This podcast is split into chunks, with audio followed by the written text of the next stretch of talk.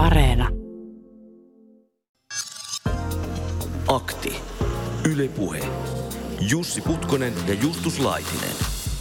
Yle Puhe. Lapsuudessani taivas oli itsestään selviä.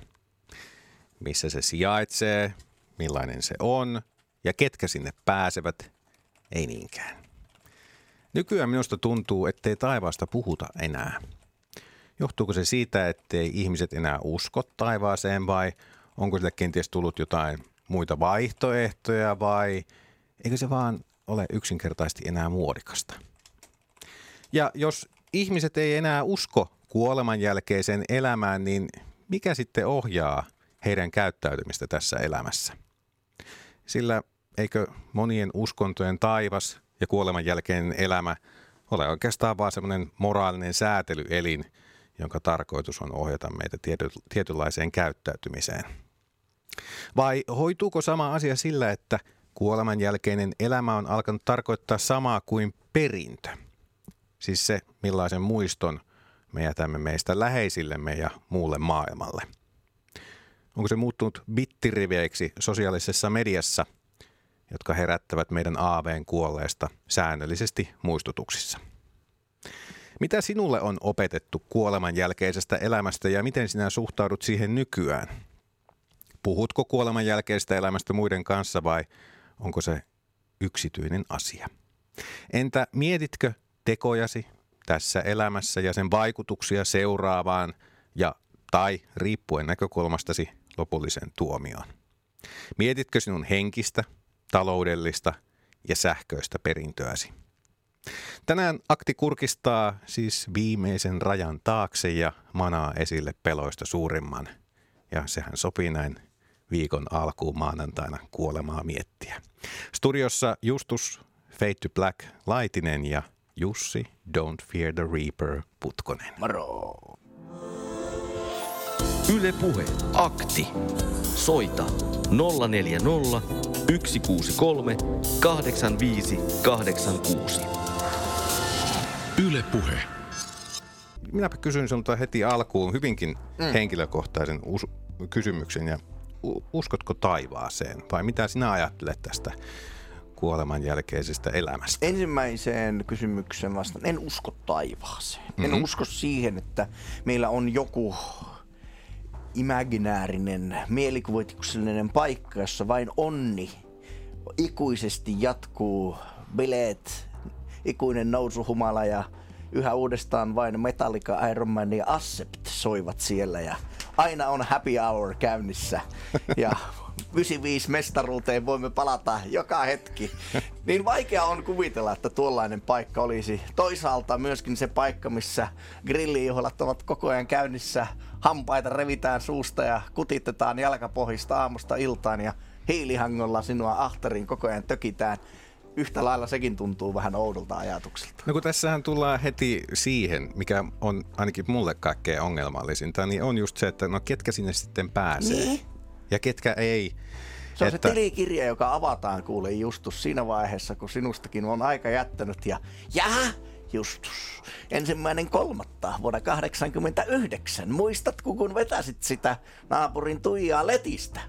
Ää, laitetaan tähän nyt väärin merkki.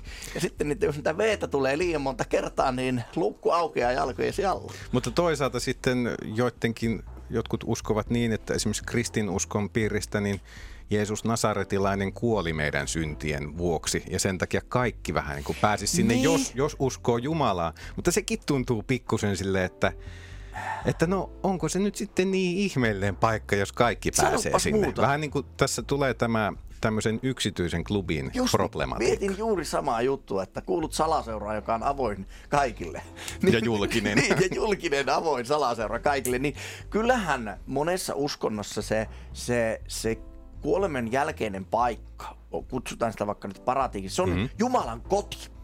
Että mm. ovet aukeavat silloin sen suuren luojasi luokse. Siis sinä pääset yhteyteen, hy- hyvin tällaiseen henkilökohtaiseen yhteyteen Jumalan kanssa. Sehän se on monissa uskonnoissa se tämmöinen täydellinen autuus. Ei ehkä Mm. välttämättä niinkään se, että mitä musiikkia siellä soitetaan, vaan että siellä, siellä niin kuin perimmäisenä on se, että sinä pääset istumaan Jumalasi povelle tai siihen viereen. Ja että se, se olisi se täydellinen autuus, joka, johonka tuota sielu parhaimmillaan niin. kykenee. Suht vasta lomalta päässeenä, niin kyllä minulla esimerkiksi mökillä se tekeminen on se niin kuin sitä lomaa. Puiden tekeminen tai vaikka kuopan kaiveleminen, mitä se nyt onkaan, niin siellä kun sitten vaan löllöteltäis. Hmm. Oltais ja ihan, nyt muuten tuntuu hyvältä. No ei tässä ole ikuisuus enää jäljellä, niin kohta päästään eteenpäin. Niin tuntuu, että siellä tekemisen puute on aika. Että se on yhtä pomppulinnaa koko ajan siellä pompitaan ohpa täällä. Jalat tulee kipeäksi. Niin, minä, minä, haluan aktiivitaivaan, jossa on erilaisia aktiviteetteja, että jaksan koko ikuisuuden siellä sitten painiskella menemään. Mutta mut onhan tämä totta. Musta on, musta on niinku tavallaan niinku tarinallisesti mm. hieno, mm. että tämän elävän elävän ja sen kuoleman, niin se rajapintahan on niin kuin se, milloin ihmisestä niin kuin nitistetään irti se olennainen. Mm. Ja kristinuskossa se on sielu. Mm. Se, on, se on kuolematon, ikuisesti elävä, ajasta riippumaton sielu, joka sitten viime kädessä vastaa sen lihasäkin, mätisäkin toiminnasta, mitä on tapahtunut. Mm. Joissain uskonnoissa tämä sielu lähtee etsimään sitten uutta asunpaikkaa, ja tässäkin jälleen niin kuin katsotaan, mitä tässä edellisessä maailmassa mm. on tehty, ja sitten joko palkintona tai rangaistuksena pääset sitten seuraavaan eläimeen tai kasviin, mihin te olet menossakaan, kunnes sitten pääset Nirvanan kautta sitten jälleen sinne isompiin, isompiin Brahman, Brahman niin. yhteyteen. Ja, ja, ja tämä on niinku mielenkiintoinen tämä juttu. Et mä oon niinku miettinyt, että okei, jos se sielu on ajasta niin kuin riippumaton, niin silloinhan se ei kehity. Silloin, siinä vaiheessa, kun siellä on sinun puhallettu, niin se on mitä on. Se mm. on muuttumaton.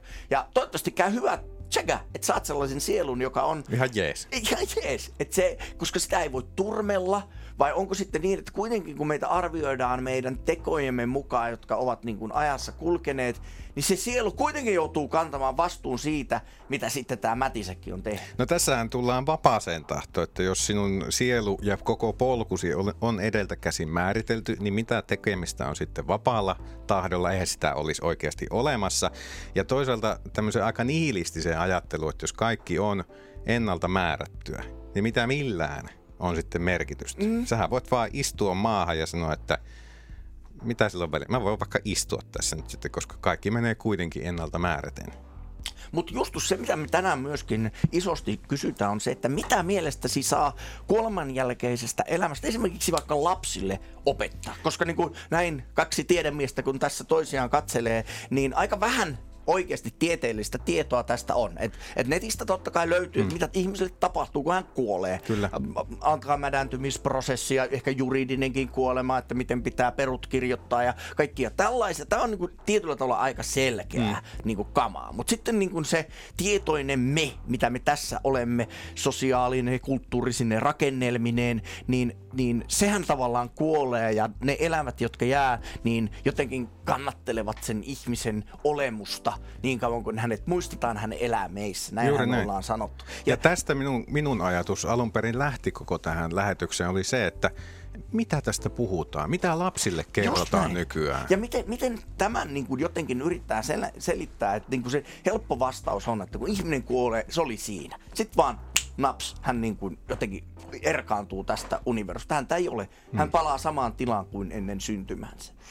Mutta sitten kuitenkaan, kun se ei ole niin, meillä on ne hautajaiset, meillä on, me muistellaan menneitä, me muistellaan isovanhempia, niin ehkä jopa sellaisia, joita meillä ei ole koskaan tavattu, niin aikalaisilta me kuulemme, joo, iso, iso äitisi oli muuten tällainen, sulla on mm. hänen piirteensä, samanlaiset nenät, sellainen hymy tai joku tällainen, ja me olemme osa sitä sukupolvien ketjua sitten sillä hetkellä. Kyllä, ja, ja näistä ihmistä tulee legendoja ja jopa sellaisia asioita, joihinka pyrkiä Siis tämmöisiä esikuvia, jotka saattaa kantautua pitkäänkin sukupolvien ajan. Tämmöisessä tunnelmissa siis maanantaina täällä Aktissa. Akti arkisin kello 10.12. Mikään inhimillinen ei ole vierasta. Vilkaistaanpa tuo Twitterin ensimmäistä soittajaa. Mitä uskot tapahtuvan kuoleman jälkeen, kysymme Twitter-tilillä. Ikuinen taivas kautta helvetti, jälleen syntyminen, ei mitään, eli maatuminen. Ja viimeinen vaihtoehto, jään heilumaan haamuksi. Minä veikkaan, että siellä on voimakkaimpana vaihtoehtona, eli eniten ääniä sanoen vaihtoehtona ei mitään. Aivan oikein. 63 prosenttia on sitä mieltä, että maatumisprosessi alkaa, kun taas 15 prosenttia on sitä mieltä, että jälleen syntyminen jään heilumaan haamuksi 12 prosenttia ja vain 10 prosenttia uskoo meiltä taivaaseen kautta helvetti. Tuo vähän vahvistaa sitä, mikä mutu minulla on ollut, eli että se ajatus siitä, että kuoleman, jälkeisen elä, taikka kuoleman jälkeen ei tapahdu mitään, on alkaa olla valloilla oleva käsi, ajatus. Ja tota, toisaalta musta se, siitä seuraa se, että voidaan käydä myös keskustelua siitä, että minkälainen kulttuuri on sellainen kulttuuri, joka ei usko – kuoleman jälkeen mitään tapahtuvan? Onko sillä mitään merkityksiä mm. esimerkiksi moraalikäyttäytymiseen? Mutta otetaan ensimmäinen soittaja sisään. Yle Puhe. Ja se on Karoliina. Oikein hyvää maanantaita. No kiitos samoin teille. Tuota, myöskin tämä oli hieman mutu, että saattaa olla, että jos aikataulut järjestyvät, niin Karoliina soittaa tähän lähetykseen ja heti ensimmäisenä. Sinä ehdit sinne linjoille. Kuoleman jälkeinen elämä. Mikä tunne sinulla on siitä, että mikä on tavallaan yleinen käsitys nykyään? Mitä ihmiset ajattelee kuoleman jälkeistä elämästä? No se on varmaan niin, että jos asia ei ole ajankohtainen, niin ajatellaan, että ei mitään tapahdu. Mutta sitten kun se tulee ajankohtaiseksi, niin sitten kuitenkin toivotaan, että voi kun olisi jotain. Että tämä ei olisikaan tässä. Niin, että, että olisikin joku paikka. Vaikka se olisi vain kuvitellinen tai vaikka se olisi vain semmoinen niin kuin hyvin hahmottumaton joku tähtenä taivaalla tai jotain muuta sellaista.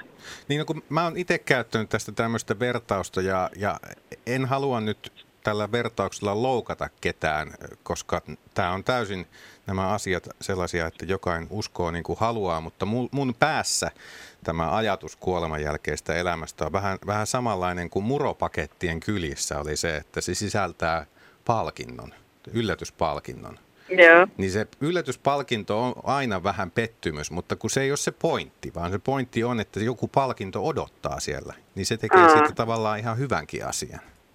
Niin, voi sen noinkin ajatella. Hmm. Mä, jos ajattelee niin kuin ihan tälle tosi makaberisti, niin eikö se olisi parempi uskoa, että on jotain kuin että ei ole, koska sitten jos onkin, niin sitten käy köpelösti. Tämä on, tämä on toinen, mitä mä oon itse asiassa, voisi sanoa, että aika nuoresta asti, oikeastaan siitä asti, kun on näitä asioita pohtinut, niin on ollut samalla osastolla, että ehkä se on parempi pelata kortit niin, että eikä ainakaan köpelösti. Niin. Mä itse ajattelen tästä silleen, että voihan sitä aina sanoa, että siellä soitetaan pilven päällä harppua tai jotain, tai kuunnellaan ikuisesti heavy musiikkia, jos sellainen taivas on. Mutta tota, ne on niinku kaikki niin semmoisia tavallaan ihmisen kokoisia kuvitelmia mm-hmm. siitä, siitä, että sen takia se kuulostaa tyhmältä ja lapselliselta sanoa, että uskon siihen. Mutta to, niin kuin myös uskonnoton ihminen voi varmaan ehkä ajatella, että, että on niin kuin joku metafyysinen toinen ulottuvuus olemassa, jossa, jossa tota, ei välttämättä, niin kuin, on kyse vaan tästä niin kuin olemassaolosta, hmm. ihmisen olemassaolosta, että ihminen on tullut olemaan jostakin ja, ja että se palaa jonnekin.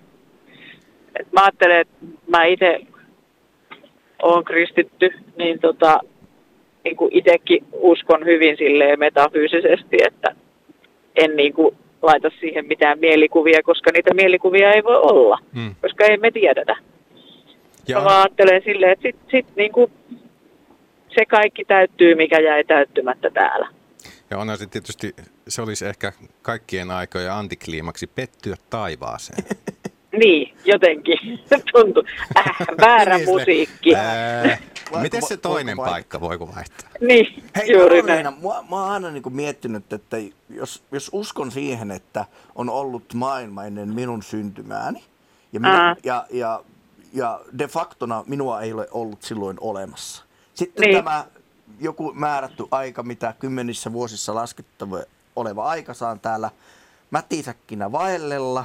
Ja sen jälkeen sitten, niin kuin itsekin sanoin, palaan tuon samaiseen olemassaolomuotoon, niin onko se sama tila kuin en, kun en ollut syntynyt kuin sen jälkeen, kun olen tämän lihaisan elämän jälkeen kuollut? Vai onko se eri olemattomuus?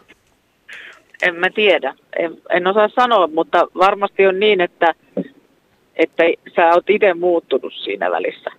Olen elänyt siinä välissä, kyllä. Niin, juu, että niin kuin, voihan se olla niin, että se on niin kuin tiedostamattomasta olemassaolosta tiedostettuun olemassaoloon se muutos.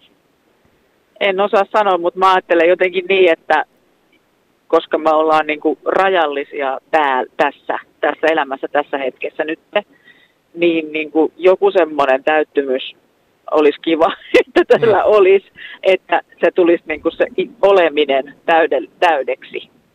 Tuo... Että ihminen niin kuin saisi sen tarkoituksen, mikä hänellä on ollut. Mm. Tuo oli muuten hyvä sanoa tuosta, että olemme rajallisia täällä, niin tämä liittyy toisaalta myös tuottajamme Korhosen pohdintoihin. Hän, hän tässä mietti juuri, että kuinka reilua on se, että meidät laittaa tänne lyhyeksi ajaksi ja vajavaisina vielä kaiken lisäksi tekemään päätöksiä, jotka vaikuttaa ikuisuuteen. Niin että kuinka reilua sellainen on? niin, niin, joo. Siis voihan sen ajatella niin, että me täällä kerätään pisteitä, jotta me päästäisiin taivaaseen. Mm. Mutta tota, mä en usko, että kovin moni esimerkiksi kristitty ajattelee sitä ihan tolla tavalla. Että, Eli jonkinlainen että, bonusjärjestelmä. niin, että ehkä pikemminkin niin, että meidän olisi hyvä elää tätä elämää niin kuin silleen, että me ei aiheuteta kauheasti tuhoa ympärillämme eikä itsellemme. Ja koska, koska meillä on vapaa tahto, niin me väistämättä aiheutetaan sitä tuhoa jonkun verran. Ja sitten kun se tulee se viimeinen hetki, niin sitten meidän silmien edessä on se kaikki, mitä me ollaan aiheutettu. Mä ajattelen niin. Hmm. Mutta hei Karolina, kun tiedän, että olet ollut myöskin Afrikassa, niin osaatko yhtään sanoa, että on, minkälaisia ajatuksia heillä on, tai, tai ni, ni, niitä ihmisillä, joita siellä tapasit, niin kuoleman jälkeisestä elämästä? No siellä on, siellä Senegalissa, missä mä oon asunut, ihmiset on muslimeja, on myös kristittyjä ja tota, siellä ajatellaan niin kuin kaikki, kaikki ihmiset uskonnosta riippumatta ajattelee silleen, että, että ihminen tekee vaan parhaansa ja sitten, sitten Jumala päättää, että kuinka käy.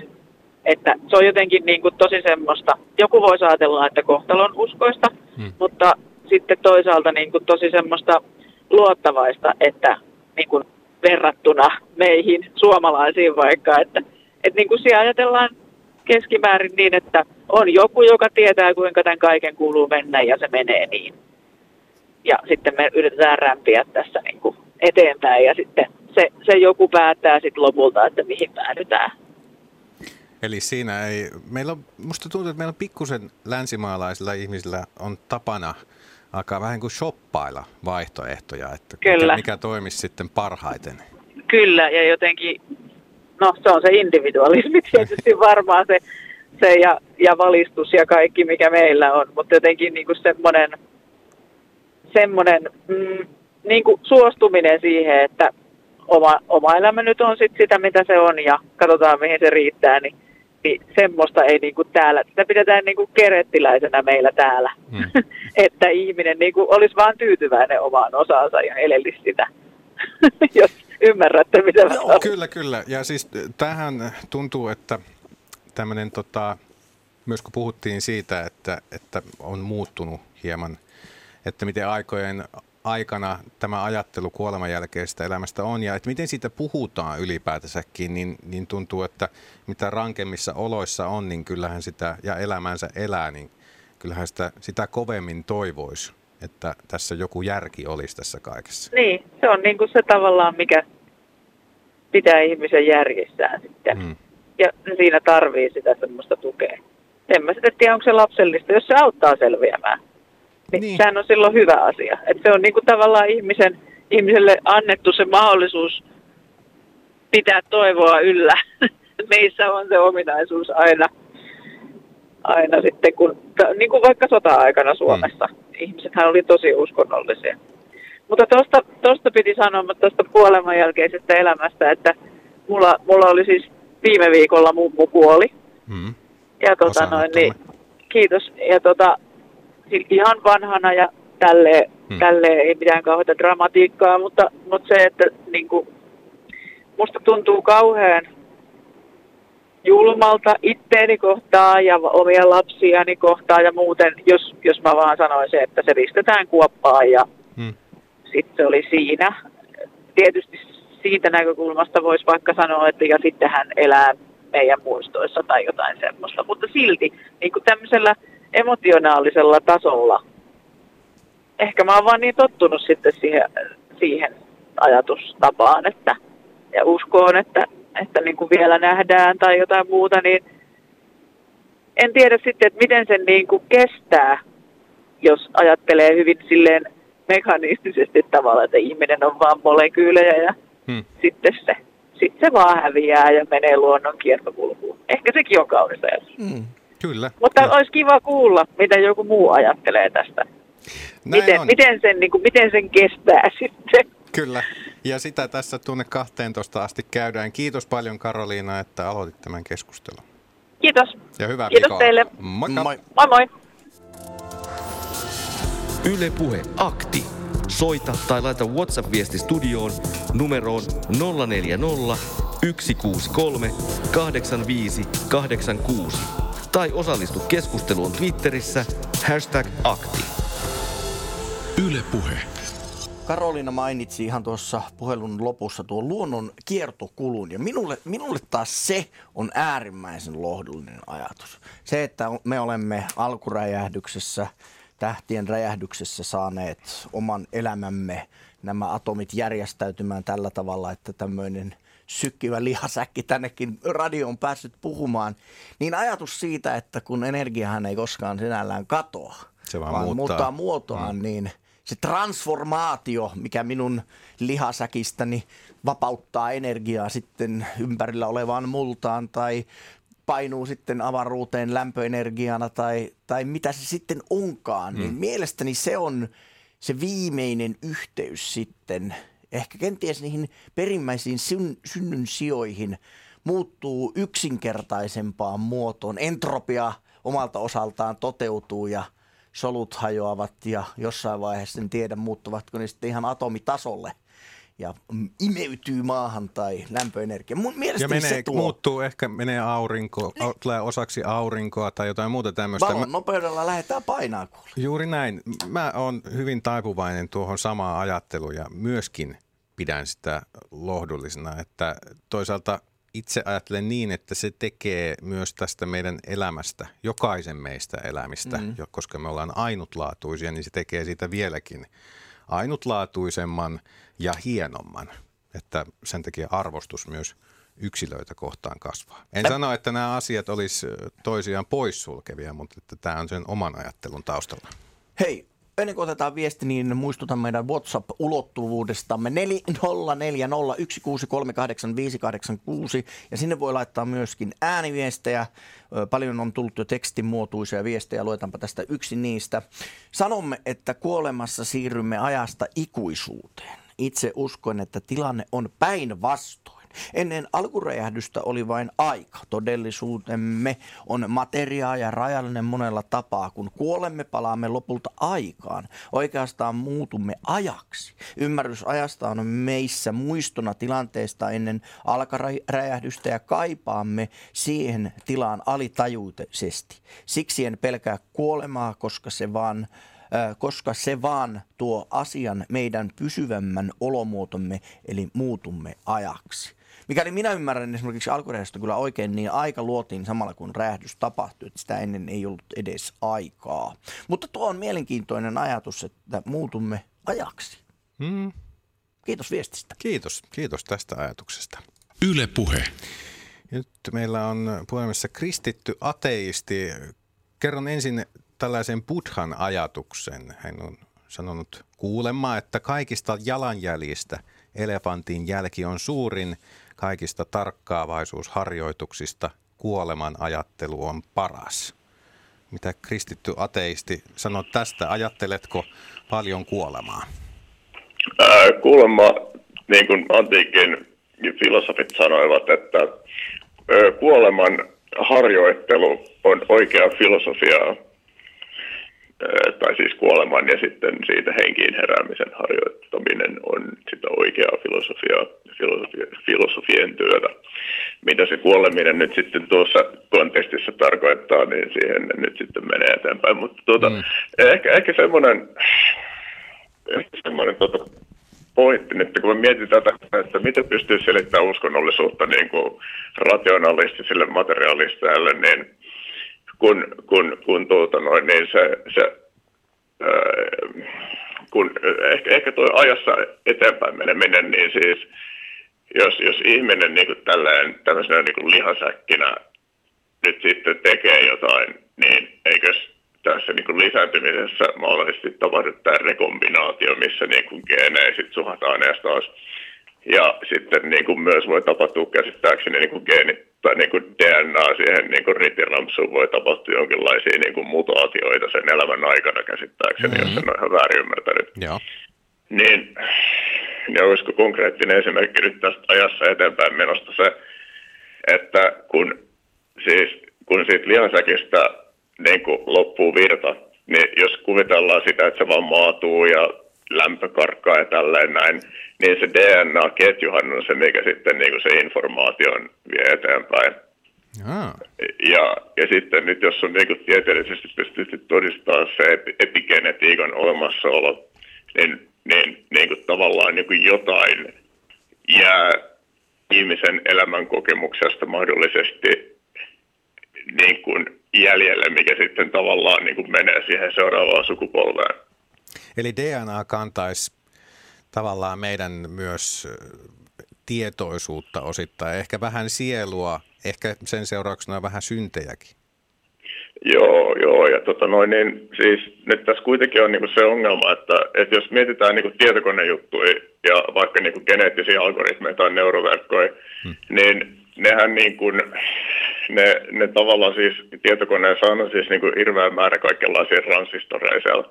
Niin sitten kun tavallaan kun niillä transistoreilla tehdään semmoisia niin logisia kokonaisuuksia niillä niin perusdigitaalitekniikan niin kuin logiikkapiireillä, porteilla ja tällä porttipiireillä, niin siis sinällään voisi kuvitella, että kun sinne tehdään niitä erilaisia algoritmeja ja sitten niistä algoritmeista tulee erilaisia tuloksia, niin se tarkoittaa sitä, että vähän niin kuin, että ihmisessä on tavallaan se lihasäkki.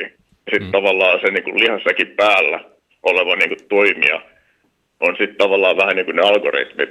Mutta sitten tavallaan kun niitä transistoreita ja niiden yhteyksiä voidaan aina niin kuin uudestaan määritellä ihan niin kuin silleen, että tavallaan se lihasäkki ei sinällään ole muuta kuin se niin kuin materiaalinen mm. ulottuvuus mm. siinä ja. koko hommassa. Niin, mutta sitten niin kuin, ehkä se uskonnollisuus tulee siinä, että jos on ollut niin kuin kauan, kauan sitten semmoinen aika, milloin ei ole ollut tietokoneita, eikä ollut kännyköitä, eikä ollut niin kuin edes paperia välttämättä, mille kirjoittaa. Mm. Et silloin, kun ihmiset on tullut alas puusta ja vastaavaa, niin, ja toki niin kuin vuosisatoisen jälkeen sille, mutta niin,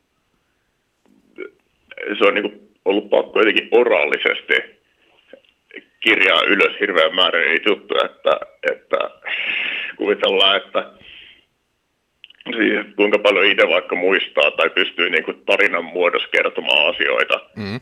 e, niin eihän sitä nyt niin kuin nykyihminen ihan hirveän pitkään niin kuin sen koherenttia pötköä pystyy niin kuin tyli vaikka niin kuin tunnin ajan selittää koko mm. niin kuin maailman kuvaa ja katsomusta tai se koko universumin niin kuin pointtia, mikä on niin kuin tähän asti selvinnyt. Eihän me muisteta niin se, enää edes puhelinnumeroita.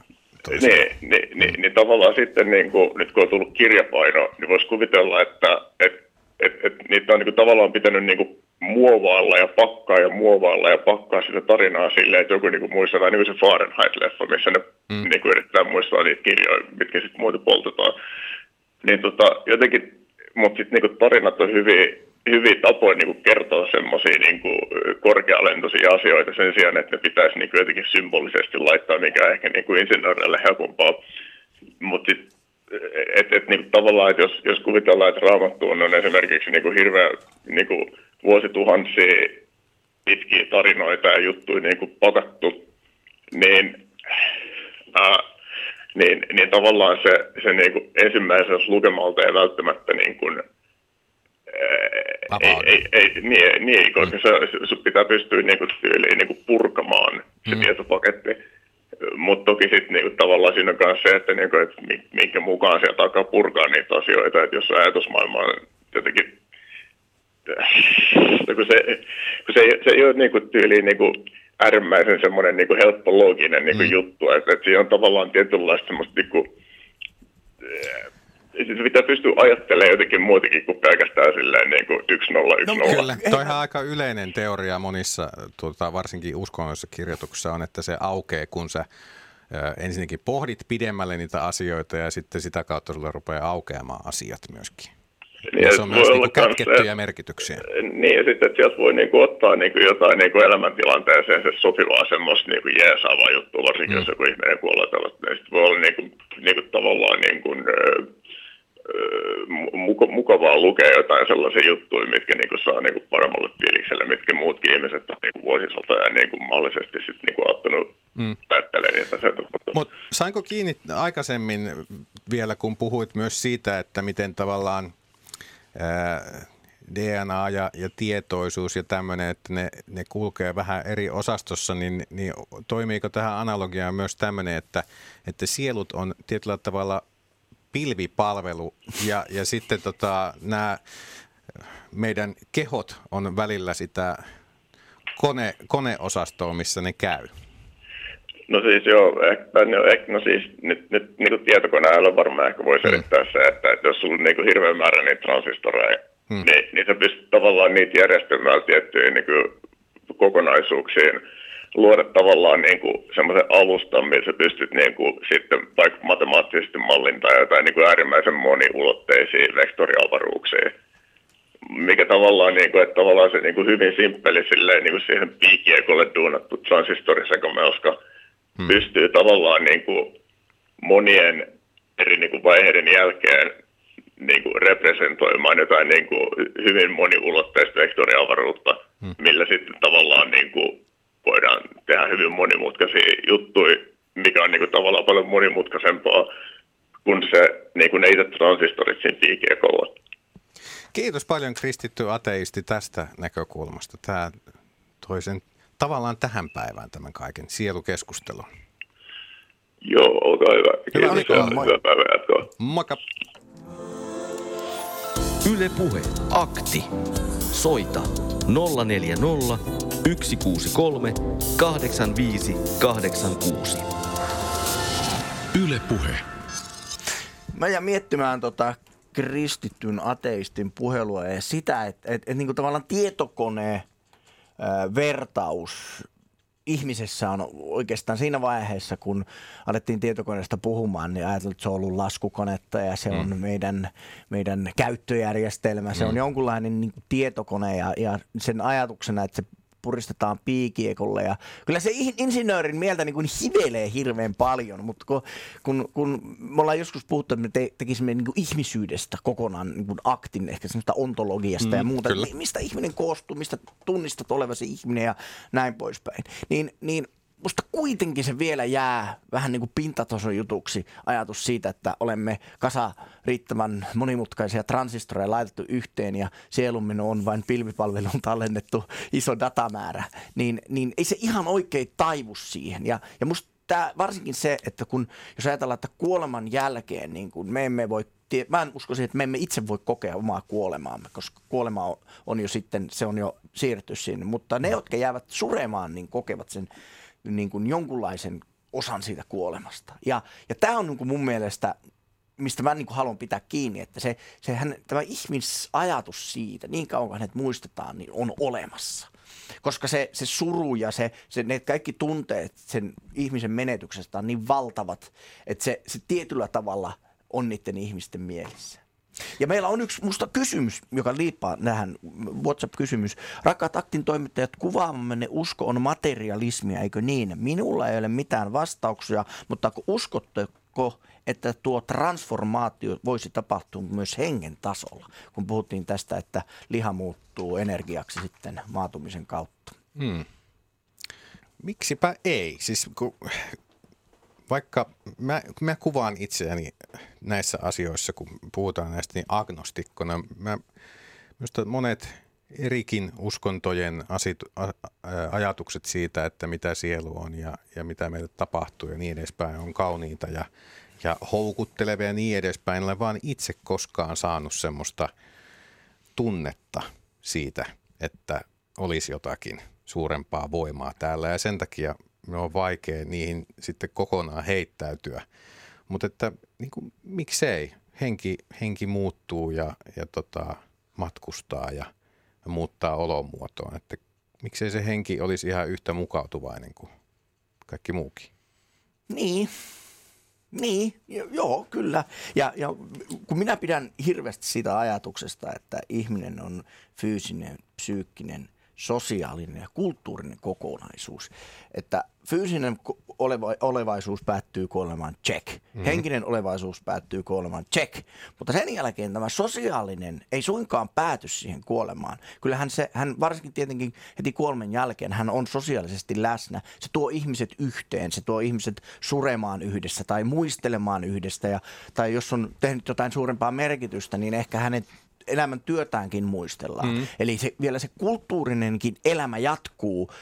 Saattaa vaikka tuhansia vuosia hänen kirjoituksiaan tai maalaustaan tai musiikkiaan kuunnellaan. Ja, ja aja, vaikka me emme sinällään tätä Bachia vaikka tunteneet, niin me, me tunnen, ehkä hänen intohimonsa oli sen musiikin tekeminen.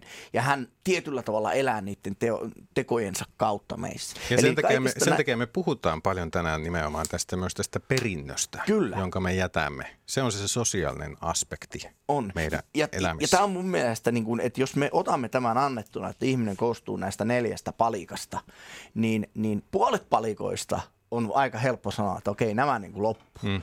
Mutta sitten nämä kaksi palikkaa, niin niistä voidaan ne alkaa niin kuin vääntämään. Ja tietyllä tavalla tässä palataan myös ajassa taaksepäin. Niin sanottu esi-isien palvominen oli, oli pitkään hyvinkin, voisiko sanoa, että vallalla oleva uskomusjärjestelmä tai ajattelutapa.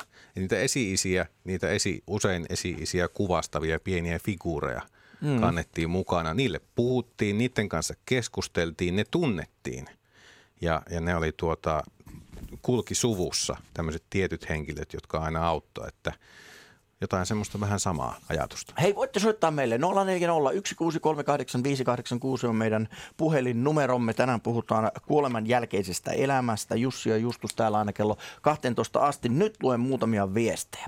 Jussi, kun menee taivaaseen haalarit päällä ja moottorissa kainalossa, kyllä Mooses-portilla saattaa pikkuisen ihmetellä. Liityn samaan puuha taivaaseen. Terveisin äh, puuha enkeli Pate. Siellä kyllä tarvitaan raivaussa hänen muidenkin sahoina klapikoneen käyttäjiä, että saadaan helvetti kunnolla lämpimäksi. Sinnehän ne puut toimitetaan. Eivätkö- Niin, mä en tiedä ketä sinne sitten on menossa, ketä, ketä varten te pidätte niin sanotusti sitä saunaa lämpimänä. niin, no kyllähän sauna pitää lämpimänä olla. Oletko muuten koskaan miettinyt sitä, että saavatko nämä hyvyyden paratiisin asukkaat joskus mennä tutustumiskierailuun? Naureskelemaan. No kenties naureskelemaan, koska voiko muuten tota, taivassa tehdä syntiä?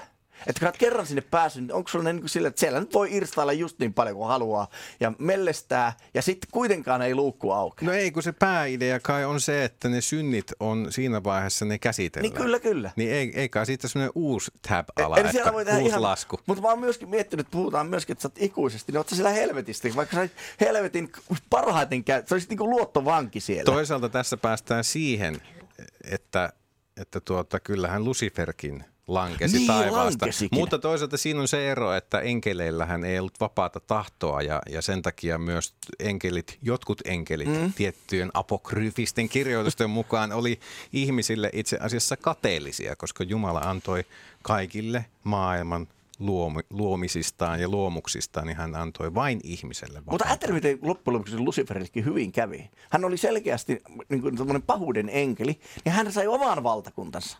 Hän ei ehkä annut ihan niin mahtavaa valtakuntaa kuin taivaan valtakunta, mutta seuraavaksi parhaan vaihtoehdon. No kun- Siellä hän voi toteuttaa No, itsensä ja omaa hirvittävää sadistista intohimoaan mu- muiden ihmisten kiduttelemisen ja, ja, ja vihtaho, niin. vihtahousuna siellä toimia. Itse näen tämän vähän toisella pa- tavalla. Olen aina nähnyt Luciferin enemmänkin traagisena hahmona, niin kuin Miltonin runoilijan kautta, että hän oli siis vahvin ja voimakkain enkeleistä. Niin ja oli. sen takia hänelle annettiin tämmöinen rooli, koska vain hän oli tarpeeksi vahva kantamaan sen. Eli jos hän ei olisi noussut vastarintaan Jumalaa vastaan, Niin. niin ei olisi syntynyt helvettiä. No, no, eikä olisi ollut talonmiestä Siis siellä helvetissä. että Lucifer on siellä niin kuin nojailee hiilihankoon? Voi vitsi, miksi meninkään i- pää Jahvea nyt haastamaan? Voi että. Eikö se, hän nojailee Voi- siellä siihen hiilihankoon tiedostaen ollen tyytyväisen siihen, että hän on itse asiassa palvellut isäänsä tässäkin asiassa. Aa, niin, että löytyy sitten sen pahuudenkin paikka. Mihin muuten ne pahat silloin olisi mennyt, jos ei olisi helvettiä? Ei siellä, ne joutuu kaiken maailman välitiloihin ja sun muihin Ai niin, se on kuulemma se limpotila on kaikkein pahin vissiin käsittääkseni. Joo, kukapa sinne.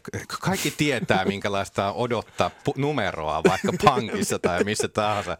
Me, kelaappa sitä. Joo, ei kyllä Jonnet enää tiedä, mitä se tarkoittaa. Oikeasti otat sen vuoron 98 ja sulla on siinä 100 eessä. Akti.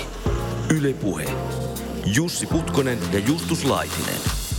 Yle Puhe. Tuottaja Korhonen tuli muistuttamaan erittäinkin aiheellisesti, toki tämän tiesimme, mutta tuota, paljonhan sitä puhutaan, että taivaaseen kun kuolee, niin sitten sinne taivaaseen mennään saman tien ö, eräiden ja voisi sanoa, vallalla olevien käsitysten mukaan.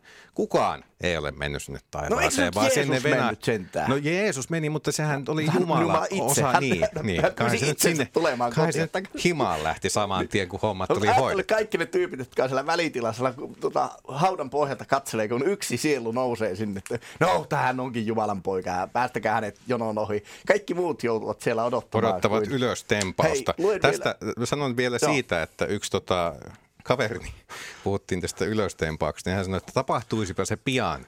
Voisi jatkaa täällä sitten bileitä hyvien tyyppien kanssa. Hei, luetaanpa yksi viesti, niin kuin otetaan Jukkis. Jos on elänyt elämänsä huolella, niin ei siihen enää jatkoaikaa ja rankkarikisaa tarvita. Tänään on hyvä päivä kuolla, sanoi Klingoni. Näin, se on hyvä yksi ajatus asiaan. Yle Puhe. Tervehdys Jukkis ja hyvää viikon alkua. Hyvää viikon alkua. Kiitos samoin teille. Minkälaisia ajatuksia sinulla kuoleman jälkeistä elämästä on? No kyllä mä kuuntelin tuota teidän juttua, niin aika jytää siellä lähti käymään, että siellä tuota, Jussi oli oikein, että ei, ei sinne nyt lähdetä nyt noin vaan irstailemaan, että otetaanpas tällä puolella nyt pojat tämä elämä sillä lailla vähän rauhallisemmin. Joo, mutta että minkälaista se on, se on aika jännä juttu. Mennään suoraan asiaan, mutta tämä niin tämä kuoleminen, niin tämähän on hirveän paljon kaikenlaisia, uskonnot selittää paljon sitä ja me ollaan tietenkin kristinuskon jälkeläisiä täällä ja jollakin tavalla, niin kuitenkin tiede hän selittää, että energia ei voi loppua. Mm, kyllä. Ja tämä ihmisen kuoleman jälkeen, tämä hetki, kun ihminen kuolee, niin sehän on tieteellisesti täysin mahdottomuus, että energia lakkaa. Ja ei päästä niin helpolla niille, jotka ajattelevat, että no energia on sitten kun ruumis mätänee ja näin, niin se tuottaa energiaa ja lämpöä ja ties vaikka mitä, vaan se ei oikein sovi tähän energian selittämöksi. Mm. Mä kysyisinkin teiltä, että mitä te olette mieltä tästä energiateoriasta, jota ei tiedemiehet ole pystynyt selittämään, niin mitä te ajattelette tästä? No Siis sehän on, mur, sehän on murtumaton, se on yksi maailman luonnon lakeja, tämä ener- energian häviämättömyys. Ja Joo. on, onhan näitä ikiliikkujen keksiä ollut maailman syrjillään ja ei se ole koskaan toteutunut. Ja no ajattelepa niin, että otat vaikka kuuman kupin teetä ja jätät sen siihen pöydälle, niin ennemmin tai myöhemmin se teeveden lämpötila muuttuu samanlämpöiseksi kuin ym, yllä, ympärillä oleva ilma. Niin Kyllä. ihan yhtä lailla, että jos ihmisen koossa pitämiseen kaikki ne ulottuvuuksineen tarvitaan uutta energiaa, jota ihminen työntää ruoan muodossa suuhunsa. Ja kun tämä lakkaa, kun lakkaa solut uusiutumasta, kun lakkaa tota, läm, ihmisen keho ei enää tuota lämpöä, niin kyllä se vaan käy niin, että se menee kohti alempaa energiatilaansa se, se kokonaisuus, eli se luovuttaa sitä sinne ympäröivään maailmaan sitä omaa energiansa ja jossain vaiheessa sitä ei enää sitten eroteta, erota siitä ympäröivästä, mm. ympäröivästä ympäristöstä. Oletko Jukkis kuullut muuten tästä 21 gramman teoriasta? Joo, katsonut sen elokuvan. Joo. Joo. Tämä Joo. oli siis niille, jotka ei tiedä, niin amerikkalainen tohtori Duncan McDougall teki 1900-luvun alussa kokeita, joissa hän punnitsi ihmisruumiita näiden kuoleman mukaan ja, ja hänen kokeiden mukaan hän sai aika tarkankin tuloksen, että aina niistä häviäisi 21 grammaa. Ja sitten toisaalta, kun hän oli toistunut kokeen koirille, niin näistä ei ollut se paino muuttunut. Ja, ja siten sitten McDougall päätteli, että sielu painaisi sen 21 grammaa. Onkohan tota tutkittu sen jälkeen? En ole ainakaan itse törmännyt. Mä, Mä- mä, mä- mä, oon tähän teoriaan joo. törmännyt aina silloin tällöin ja, Joo. ja muistutellut sitä itseänikin, mutta en ole, en ole nähnyt, että tätä olisi uudelleen todennettu tai tutkittu Mäkin- edes. Mäkin olen tarkistanut tuon tietolähteen, että se pitää paikkansa, että se on luotettava tutkija, että se on olemassa ja on ollut siitä arvostettuja julkaisuja tiedejulkaisuissa siihen aikaan, mitä nyt on ollut. Mutta hän on ollut hyvin arvostettu tiedemies. Kyllä, toki siinä oli kuusi ruumista, jotka McDougall tuota, punnitsi ja, ja se on ilmeisesti ollut myös sen ainoan onnistuneen kokeen tulos, että en tiedä kuinka paljon tässä on ollut sitten sitä klassista harhaa, että lähdetään hakemaan jotakin tulosta ja mennään sitten sen mukaan. Mutta mielenkiintoisia, nämä on tämmöisiä pieniä mysteerejä, jotka kertoo myös siitä, että kuinka tiede, tieteen kautta lähestytään tämmöisiä uskonnollisia Tuottaja asioita. Koronen huutaa muuta, että sillehän on selitys. Ja 18 huutomerkkiä. Mutta sitten se jää siihen. Tää vielä selitys. Kyllä se tulee varmaan sieltä jossain vaiheessa. Vähintään uutisten jälkeen luvataan selitys tähän asiaan tuottaja Korhoselta. Ää, Eikö se aika mielenkiintoinen juttu se, että me paljon ajatellaan, etenkin heittää nyt lentoon tuossa, ja minäkin varmasti aina kun sitä kavereiden kanssa jutellaan, mutta mitä sen jälkeen? mm, Tai aika paljon lähdetään niin kuin tästä hetkestä menemään ja, ja sitten kun saa sitä ja teet sitä ja oot näin ja tällä lailla, kun periaatteessa kaikki pystyy olemaan meillä tänään tässä maanantaina. juuri näin. Jokaisella kolmella miehellä ja, ja tuottaja Korosella niin paratiisi ja ilot ja onnet ja autuudet. Ai että. Se oli. Jukkis kauniisti sanottu. Pidetään tämä mielessä. Oikein hyvää päivän jatkoa sinulle. Kiitos. Pelkkää autuutta. Moikka. Moikka. Autuutta. Moi. Akti. Yle Puhe. Jussi Putkonen ja Justus Laitinen. Yle Puhe. Aktissa haetaan tänään vastaus yhteen ihmiskunnan ikuisuuskysymykseen, eli siihen, onko kuolema pilkku vai piste. Toisin sanoen, mitä meille tapahtuu kuoleman jälkeen? Kun Tomu Majasi irtisanoo vuokrasopimuksensa, onko se myös lopullinen päätepysäkki sinulle, eli tietoisuudellesi, joka on siinä tapauksessa vain aivojen luoma emergentti ominaisuus, vai jatkaako mielesi, aaveesi, henkesi tai sielusi matkaa vaikka lihasäkkisi hajoaakin? Ja jos jatkaa, niin minne se menee?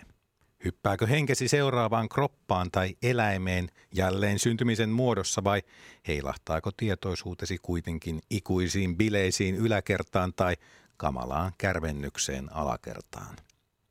Toisaalta, vaikuttaako näkemyksesi kuolemasta siihen, miten elät nykyistä elämääsi?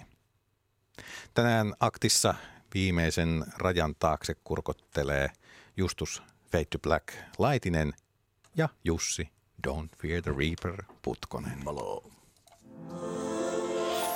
Yle Puhe. Akti.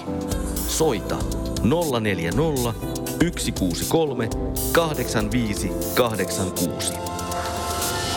Yle Puhe. Otetaan Mika aivan tuossa tuokiossa linjoille, mutta se selitys siihen 21 grammaan, joka kehosta katoaa, kun, kun tuota myös henki helmetönnä on niin sanotusti, kuten sanonta kuuluu, niin äh, se on suurin piirtein niin, että kehosta katoaa esimerkiksi kosteutta ja, ja tuota, kuona-aineita ja mitä kaikkea muuta. Että sieltä se, mm. sieltä se tämä tieteellisempi selitys tälle 21 grammalle on, mutta jokainenhan saa edelleenkin säilyttää mielessään pienen mysteerin ja, ja mystiikan, jos niin haluaa. Viestejä 0401638586 on meidän puhelinnumeromme. Koko elokuva katsottiin joku aika sitten ja se käsitteli kuoleman jälkeistä asiaa latinotyyliin kuoleman päivää. Näki, että kyllä se ajatuksia lapsissa herätti. Itse on aina uskonut taivaaseen ja vaikka on elämään kyynistynyt, usko siihen ei ole horjunut. En silti koe olevani kovin hengellinen ihminen, mutta haluan uskoa, että on paikka, jossa voi vielä rakkaat ihmiset nähdä.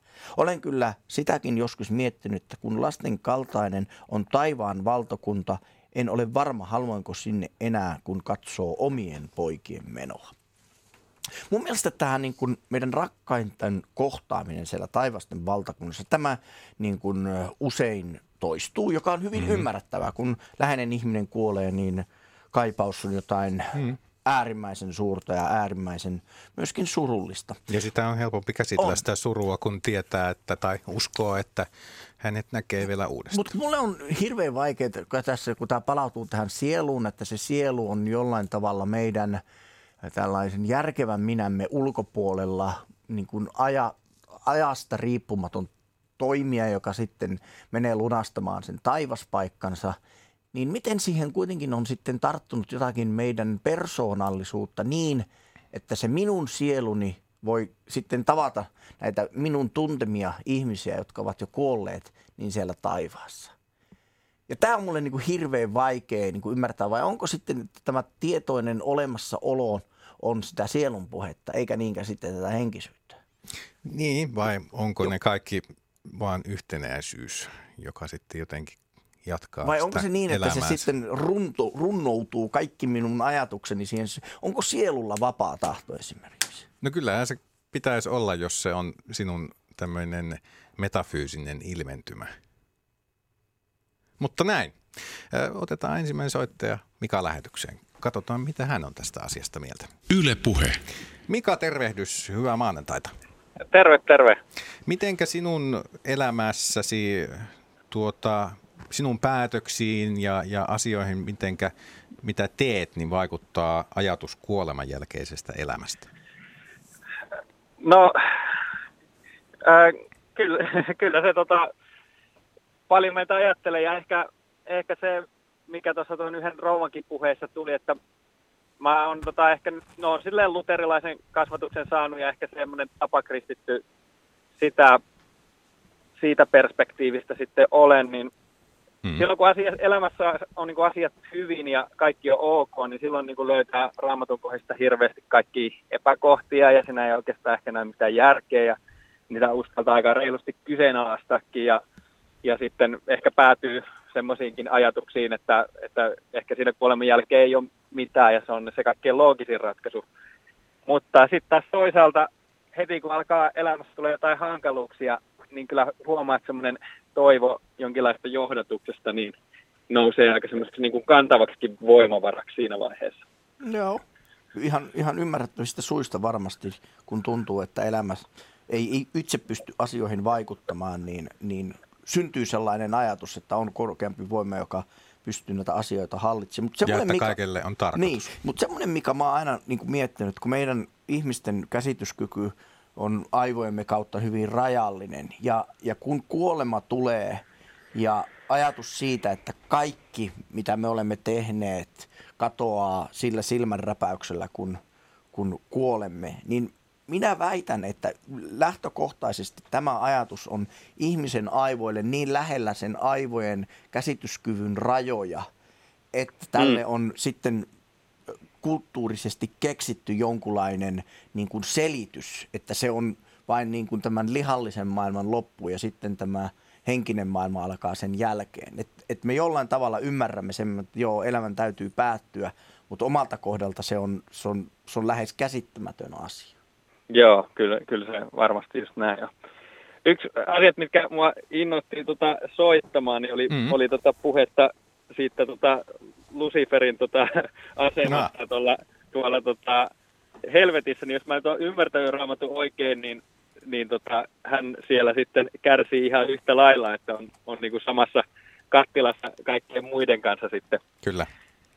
Ja toinen semmoinen, tota, mitä mä aina välillä ajatellut paljon, että taisitte mainita myös sitä, että, että tota, jos nyt tämä raamatun käsitys olisi totta ja sillä taivassa olisi sitten vain Jeesus, niin tota, siellä kuitenkin, kun heidät ristiinnaulittiin, niin se oli kaksi ne vankia tota, ympärillä, ja toinen ilkku, mutta toinen teki parannuksen. Mm. Ja sille sanottiin, että sinä olet siellä taivaassa jo. Niin tota, niin. Onko se nyt sitten niin, että siellä on Jeesus ja tämä yksi jätä niin kuin hengaamassa? Hyvä pointti, Mika. Kato, mä itse asiassa mietin tässä ennen lähetystä just Dysmas ja Gestas muistaakseni oli nämä herrasmiehet, jotka siinä oli Jeesuksen molemmin puolin omilla risteillään. Ja tota, pohdin tätä, että enemmänkin sitä kautta, että Dysmas on elänyt siinä koko elämänsä kaikkea pahaa tehdä ja sitten viime hetkellä hän on, että joo joo, tämä on ihan hyvä diili, Jeesus, mä uskon suhun ja nyt pääsen taivaaseen. Ja sitten gestas, niin kuinka tyhmä pitää olla, että ei tartu sitten tuommoiseen diiliin. Mutta tuota minä en ajatellut mm. ollenkaan, että se muuten sanoi Jeesus ainakin näiden kirjoitettujen lähteiden mukaan, että sä, sinä lähet sinne. Niillä on sitten kahdestaan hauskaa siellä.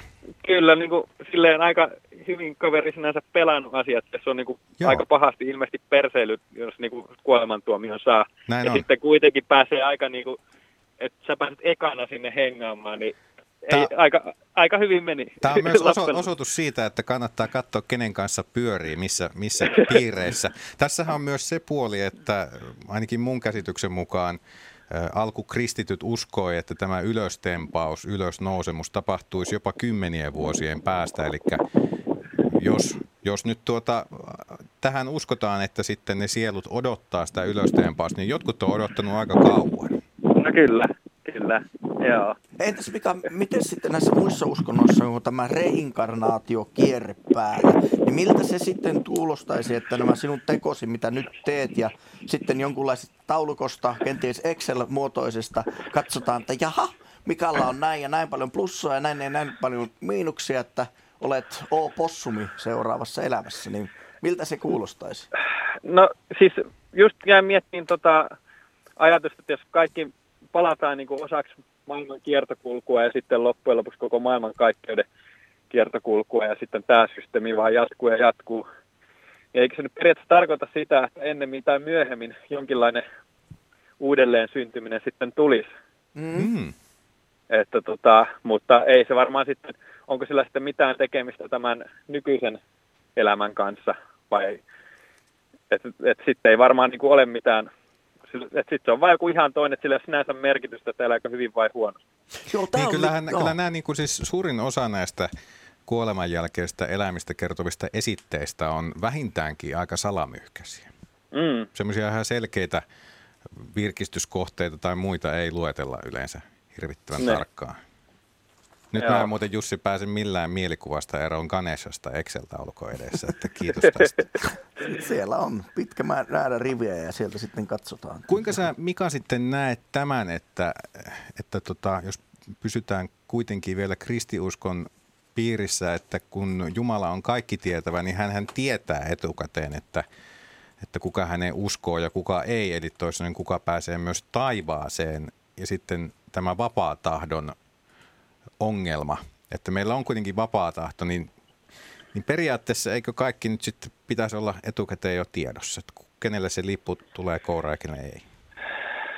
Joo, no se, ei mulla, mulla ole vastausta ääntä. Kyllä se tuntuu mystiseltä se, että on niin kuin vaatimus pelastukseen usko ja sitten Jumala kuitenkin piiloutuu.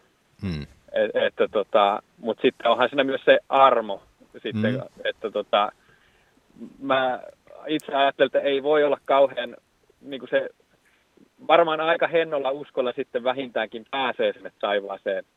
Jos miettii, että joku äiti Teresakin tässä niin kuin kipuilla epäuskon kanssa, niin en mä usko, että se nyt varmaan kellään loppujen lopuksi voi olla kauhean, tai varmasti osalla onkin vahva, sit vahva usko, mm. mutta niin kuin, joo, se, ehkä semmoinen, se, että ymmärtää hyvin sen, että on ihmisiä, jotka ei usko, niin se tuntuu aika, aika rajulta vaatimukselta loppujen lopuksi. Mm.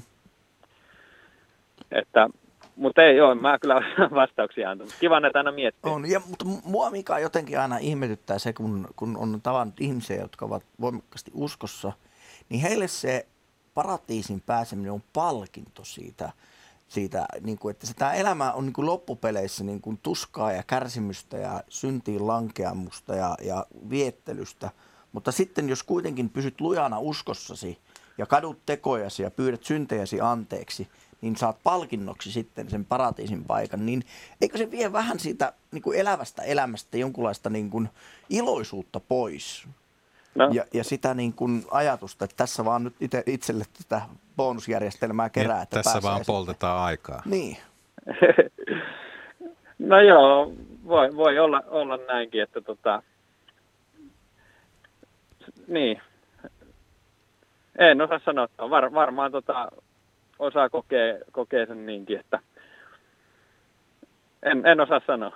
Nämä on toki asioita, joita on moni pohtinut aikojen kuluun, että, tota, ei näihin ihan suoria vastauksia ole. Mutta kiitos Mika kuitenkin, että ehdit Joo. soittaa ja, ja tota, pohtia edes tämän verran meidän kanssa. Näitä. Joo, kiitoksia. Yes. Hyvää viikonlopua. Moi. Moi. Moi. Yle Puhe. Akti.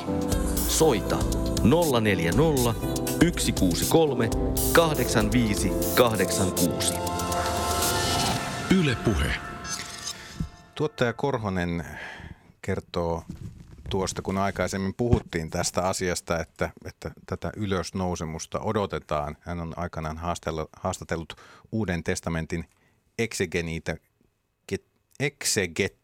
eksegetiikan, eksegeniiti, nyt minullakin meni, joka tapauksessa sekaisin tuo.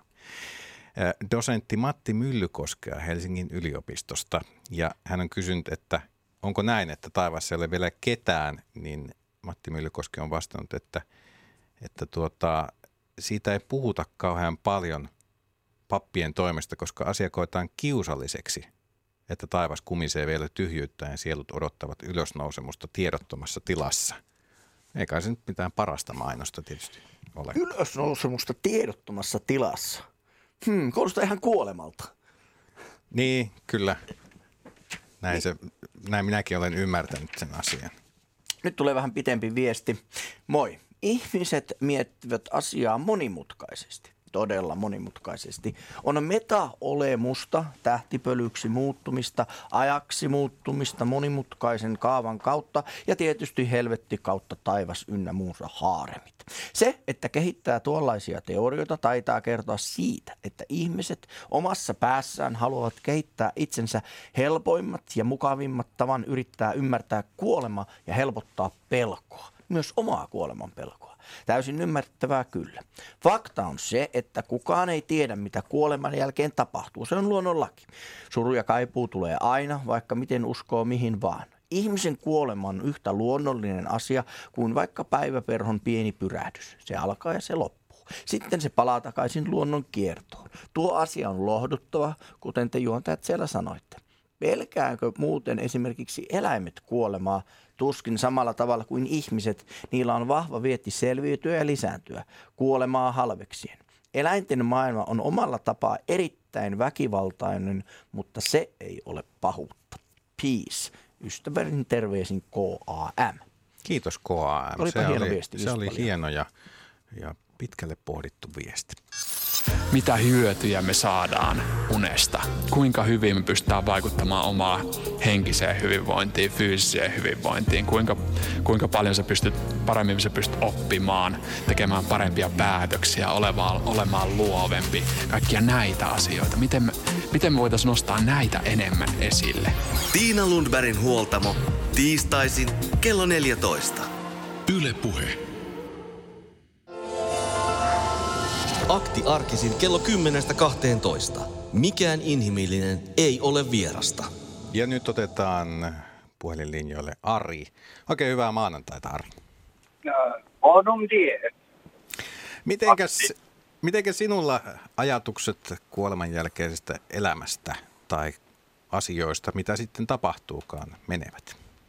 Onko meillä aikaa puhua kärpäsistä, lohdutuksesta, Japanista ja omakohtaisesta suhteesta? Aika on kello 12 asti. Eiköhän. Ole hyvä.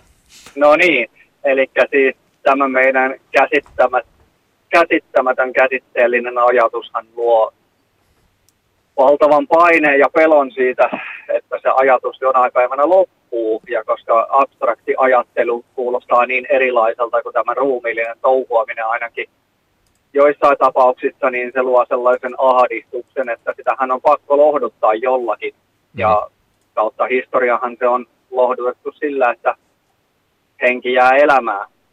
Ja jossain vaiheessa sain näppylöitä tästä japanialaisesta suhtautumisesta kuolemaan, eli mestarin tai herran tai isännän puolesta ollaan valmiita välittömästi päättämään oma elämä ja mm. kammosin tämmöistä elämän tuhlaamista ja vaikka muuten ihailinkin tätä samurai-kulttuuria, vaikka tiedostin sen kieroutumat myös, mutta jotain, jotain sellaista kaunista siinä oli ja sitten tavallaan tuli sellainen ajatus, että jos sen elämän pystyikin elämään silleen tavallaan, että se luopuminen, vaikka se olisi välitön ja yhtäkkinen, niin siihen olisi koko aika valmis. Mm. Että tavallaan, että, että ei olisi sellaista elämän halveksumista, vaan sellaista, että sä elät e, sillä tavalla täyttää elämää ja oot tavallaan koko aika tilit tasan e, kanssaihmisten kanssa ja jos sulla on jotain tointa, mitä et tahtoisi jättää kesken, niin varmistat jo tehdessä sitä, että vaikka sinä poistuisitkin siitä, siitä asian suorittamisesta, niin tieto jäisi edelleen elämään, että miten se saatetaan loppuun se sun tutkima tai tekemä asia mahdollisesti. No, tämä nyt oli tämmöistä pohdintaa ja sitten Tuo kuulostaa, tuo kuulostaa Ari oikein hyvältä elämältä, sanoisin. Ja, ja tuota, siltä, että siinä on sitä perintöä mietitty, että minkälainen perintö sinusta jää tähän maailmaan. Joo, ja sitten omakohtainen tämmöinen, harhauduin tuonne seurakuntaelämään noin 15 vanhana, 16 vanhana ja, ja tuota, siellä opin sitten tämän kuoleman jälkeisen elämän kristillisestä näkökulmasta ja hirveän vaikea oli sinänsä uskoa sitä ja ö, yritin kyllä kovasti ja, ja väitän, että olin ihan, ihan tota, tällaisessa herätysuskossa ja julistin hmm. sitä jopa muille ihmisille ja sain johtaa ihmisiä pelastukseen myös, rukoilla heidän puolestaan, kun he tunnusti syntinsä ja otti Jeesuksen elämää. Ja... Koitko tuskaa Mut, myös siitä, että ihmiset on matkalla kadotukseen?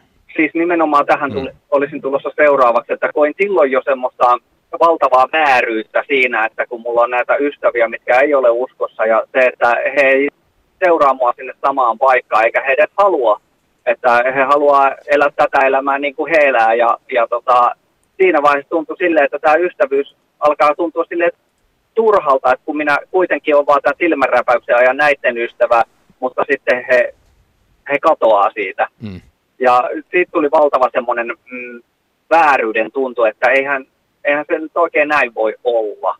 Tai yritin hyväksyä sitä, mutta se miksi-kysymys johti loppujen lopuksi siihen, että en määrittele itseäni uskovaiseksi enkä uskovaksi enää, enkä ole määritellyt kyllä pitkään aikaa. Ja hmm.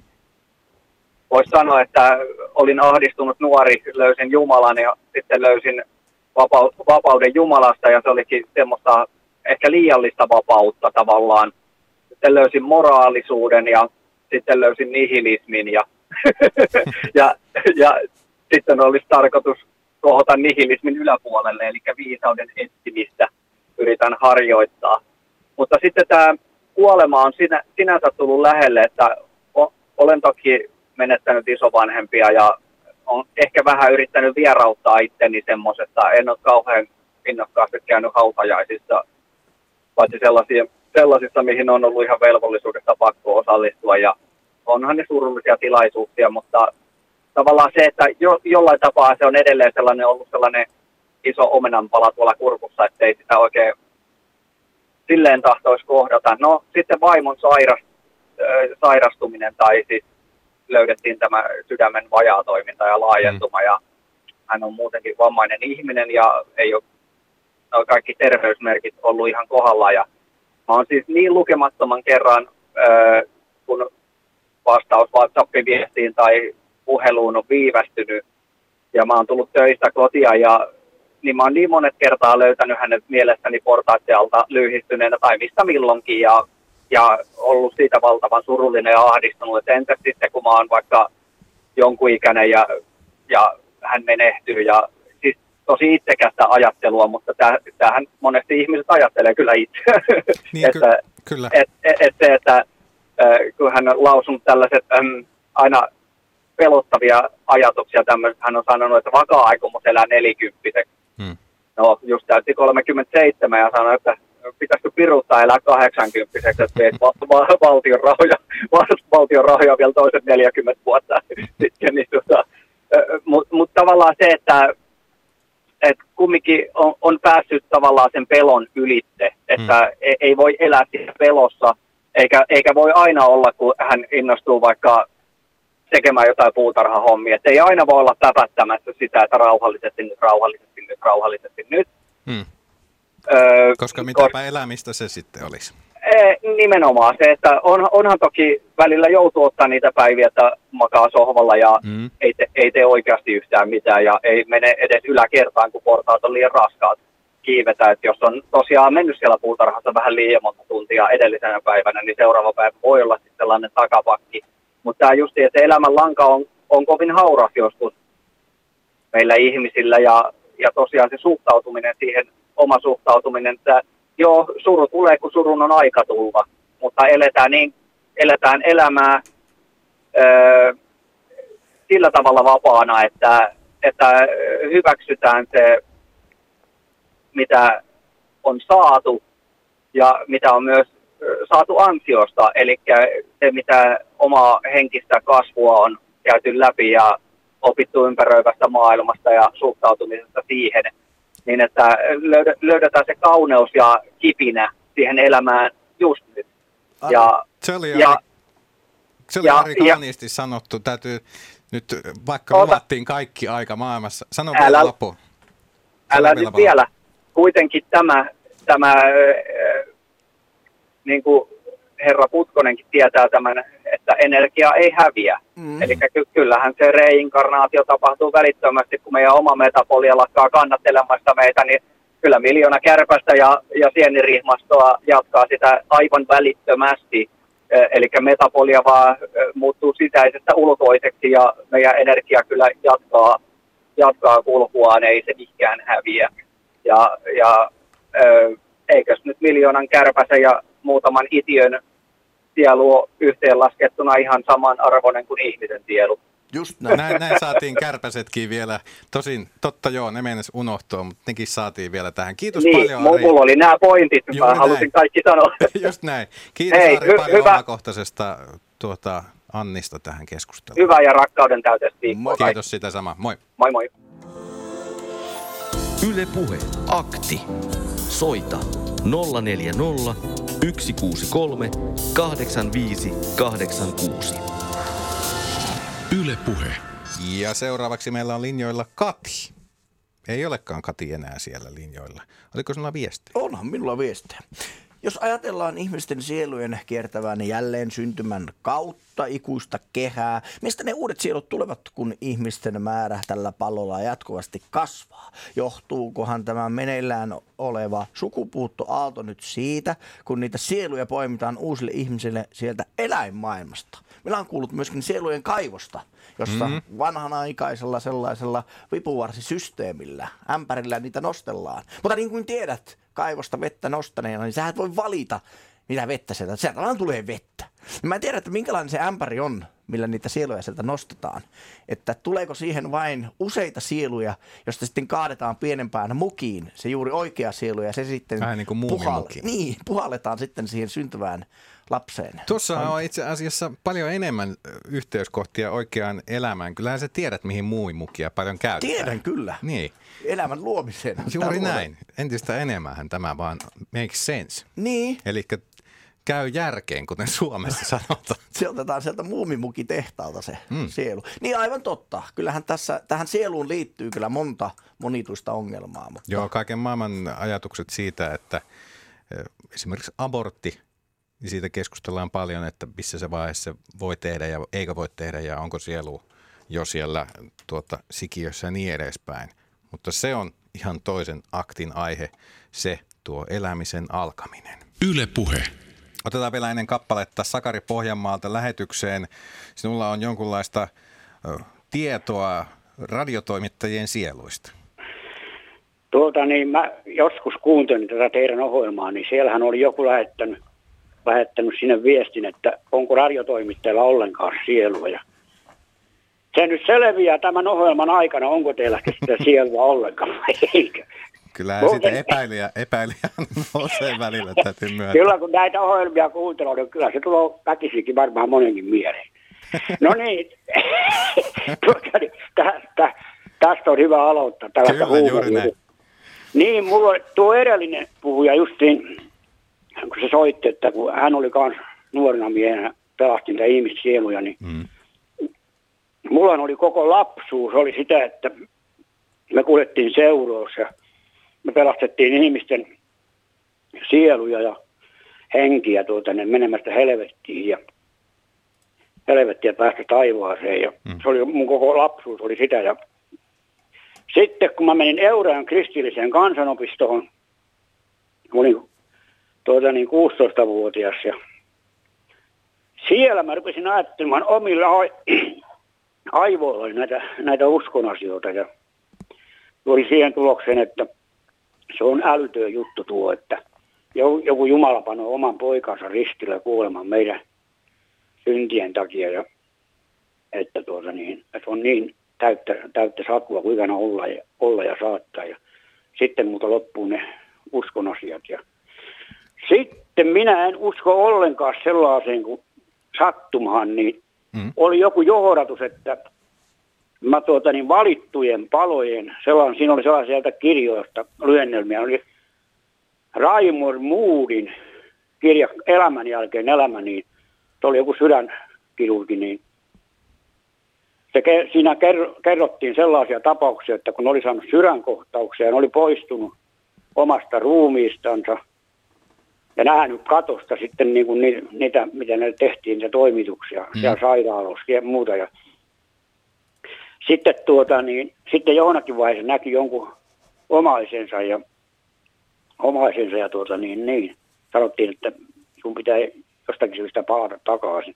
taka- takaisin. Ja se mulle pani sellaiset ajatukset matkaan, että kyllä ihmisellä on siltikin tota, niin, tietoisuus, joka poistuu niin kuin kuoleman jälkeen. Ja sitten mm. mulla on vahva usko siihen, että ei ole olemassa niin sanottua helvettiä ja taivasta, että me ollaan siellä jossakin jollakin tilassa vähän aikaa, siellä ollaan, joku sanoo sitä taivaasta tai miksikä vain, niin Mm. ja sitten me jatketaan taas, taas minkä jäätiin. Että Seuraavaa. ollaan tässä, Seuraavaa. joo, että ollaan tässä niin kuin jonkunlaisessa kierrätyksessä. No niin.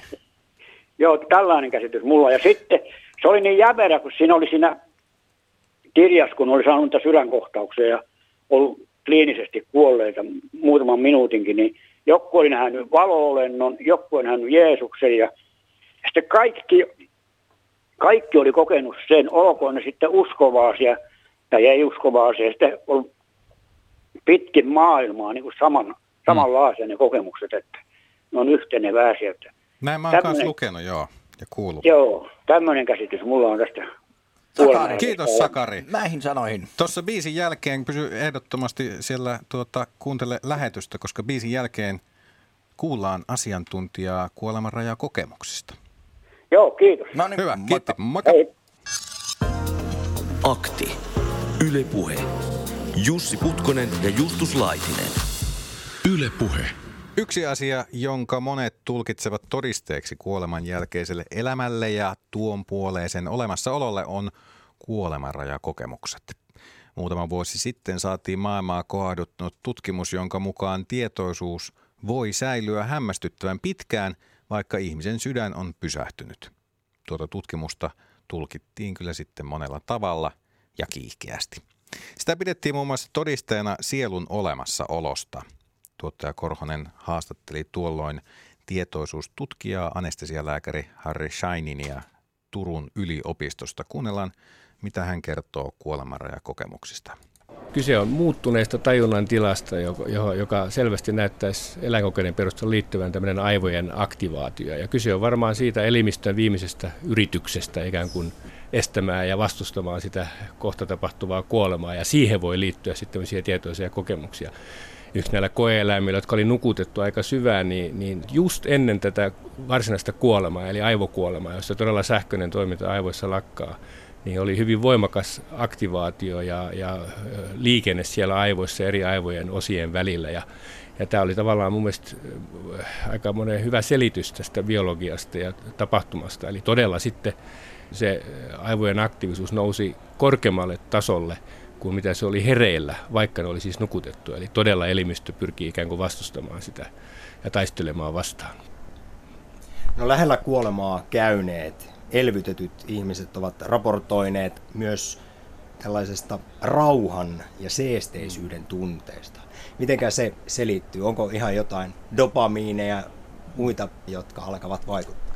Joo, varmaan, varmaan siihen liittyy ihan tietyt radastot ja välittäjäaineet, mutta, et, mutta et, ehkä se on enemmän hypoteesi puolella. Mä itsekin veikkaisin, että dopamiini on, on tärkeällä siellä. Jos ajatellaan just näitä hallusinogeenisia aineita, niin niitä on tutkittu ja tiedetään, että esimerkiksi aivokuvantamistuloksia, jotka osoittaa, että dopamiinisysteemi on keskeisesti mukana. Että se on kyllä toimittajalta hyvä veikkaus. Eikö se ole toisaalta myös aika lohdullista, jos nyt mm. ei sitä tuon puoleista elämää ole, niin kuoleman hetkellä ainakin tulee jonkinlainen rauha, vaikka se on ihan vain välittäjäaineiden ansiota. Joo, kyllä. Siis totta sanoit oikein, että, että se monet potilaat kertoo, että todella ne on seesteisiä ja ei epämiellyttäviä. Ja en tiedä, mikä, miten evoluutio voi sen selittää, että miksi ne on sellaisia, mutta se tietysti ei ole huono asia. Ei mulla ole mitään selitystä sille. Paljon puhutut ruumiista irtautumiset Harry Shanein selittää puolestaan niin, että vastaavanlaisia tajunnan tiloja voidaan saada aikaiseksi myös kokeellisesti, niin lääkkeillä kuin stimuloimalla aivoja magneeteilla tämmöinen ruumista irtautuminen tai sen kokeminen, niin se ei ole ollenkaan tavatonta. Ajatellen vaikka esimerkiksi mitä joillekin lääkkeet voi vaikuttaa. Eli tietyt tämmöiset hallusogeeniset aineet, niin niillä voidaan aikaan saada tämmöisiä. Ne tunnetaan aika hyvin ihan niin kuin tavallaan semmoisina lääkkeiden sivuvaikutuksina. Sitten yksi mielenkiintoinen menetelmä on tämä magneettistimulaatio, missä voidaan niin aktivoida eri aivojen alueita kallon läpi aiheuttamalla se voimakas magneettikenttä. Ja siitä on joitakin tutkimuksia, jotka viittaa siihen, että tiettyjä tarkkoja aivoalueita stimuloimalla ne voitaisiin saada tämän tyyppisiä kokemuksia.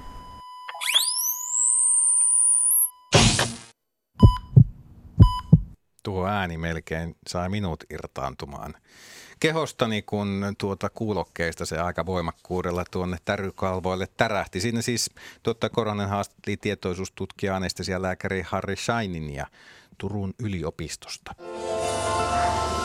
Akti arkisin kello 10.12. Mikään inhimillinen ei ole vierasta. Mitä sanot, Justus, jos otamme ääniviestin tähän ennen kuin otetaan Matti? Minä sanon siihen, että anna palaa. Tuli tästä eräästä viestistä mieleen, missä kysyttiin, että tietääkö eläimet kuolevansa.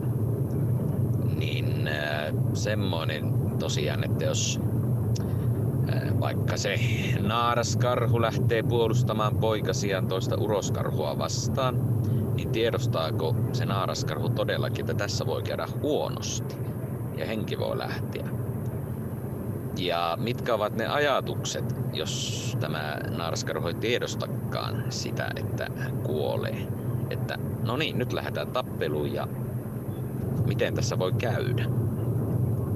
Mitä jos ihmisillä olisi samanlainen puute tiedosta oma kuolevaisuutensa, niin olisiko silloin uskonnoilla sijaa?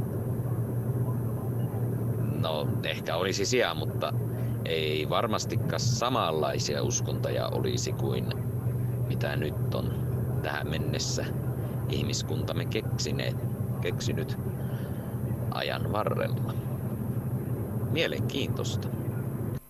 Se on mielenkiintoista ja minä uskon täysin siihen, että uskonnot olisi vähintään erilaisia, koska niin monet uskonnot kautta aikojen perustuu siihen, että sillä selitetään asioita, joita tapahtuu ympärillä ja niillä tuodaan helpotusta suruun ja myös merkitystä koko tähän maailmaan.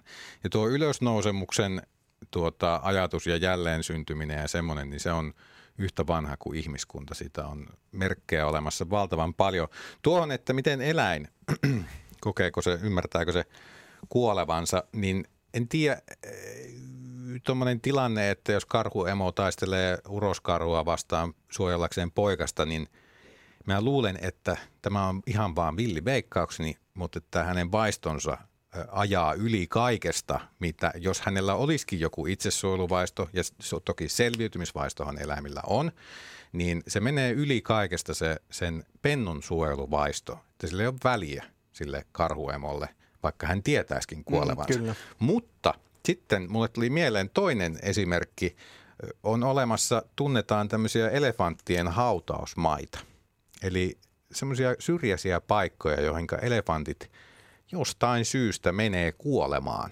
Ja siis menee sinne, tuupertuu siihen ja sitten lähtee henki. Ne saattaa matkata pitkiäkin matkoja ja se on vielä omituisinta, että ne on semmoinen paikka, mihin ne kerääntyy. Ne ei muuten hengaile siellä, mutta se on semmoinen paikka, johon ne vaan menee kuolemaan yksinkertaisesti. Eikä, ehkä tämä on jonkunlainen todiste siitä, että ainakin jotkut eläimet voisi tätä asiaa silloin tällöin kelailla. Yle puhe.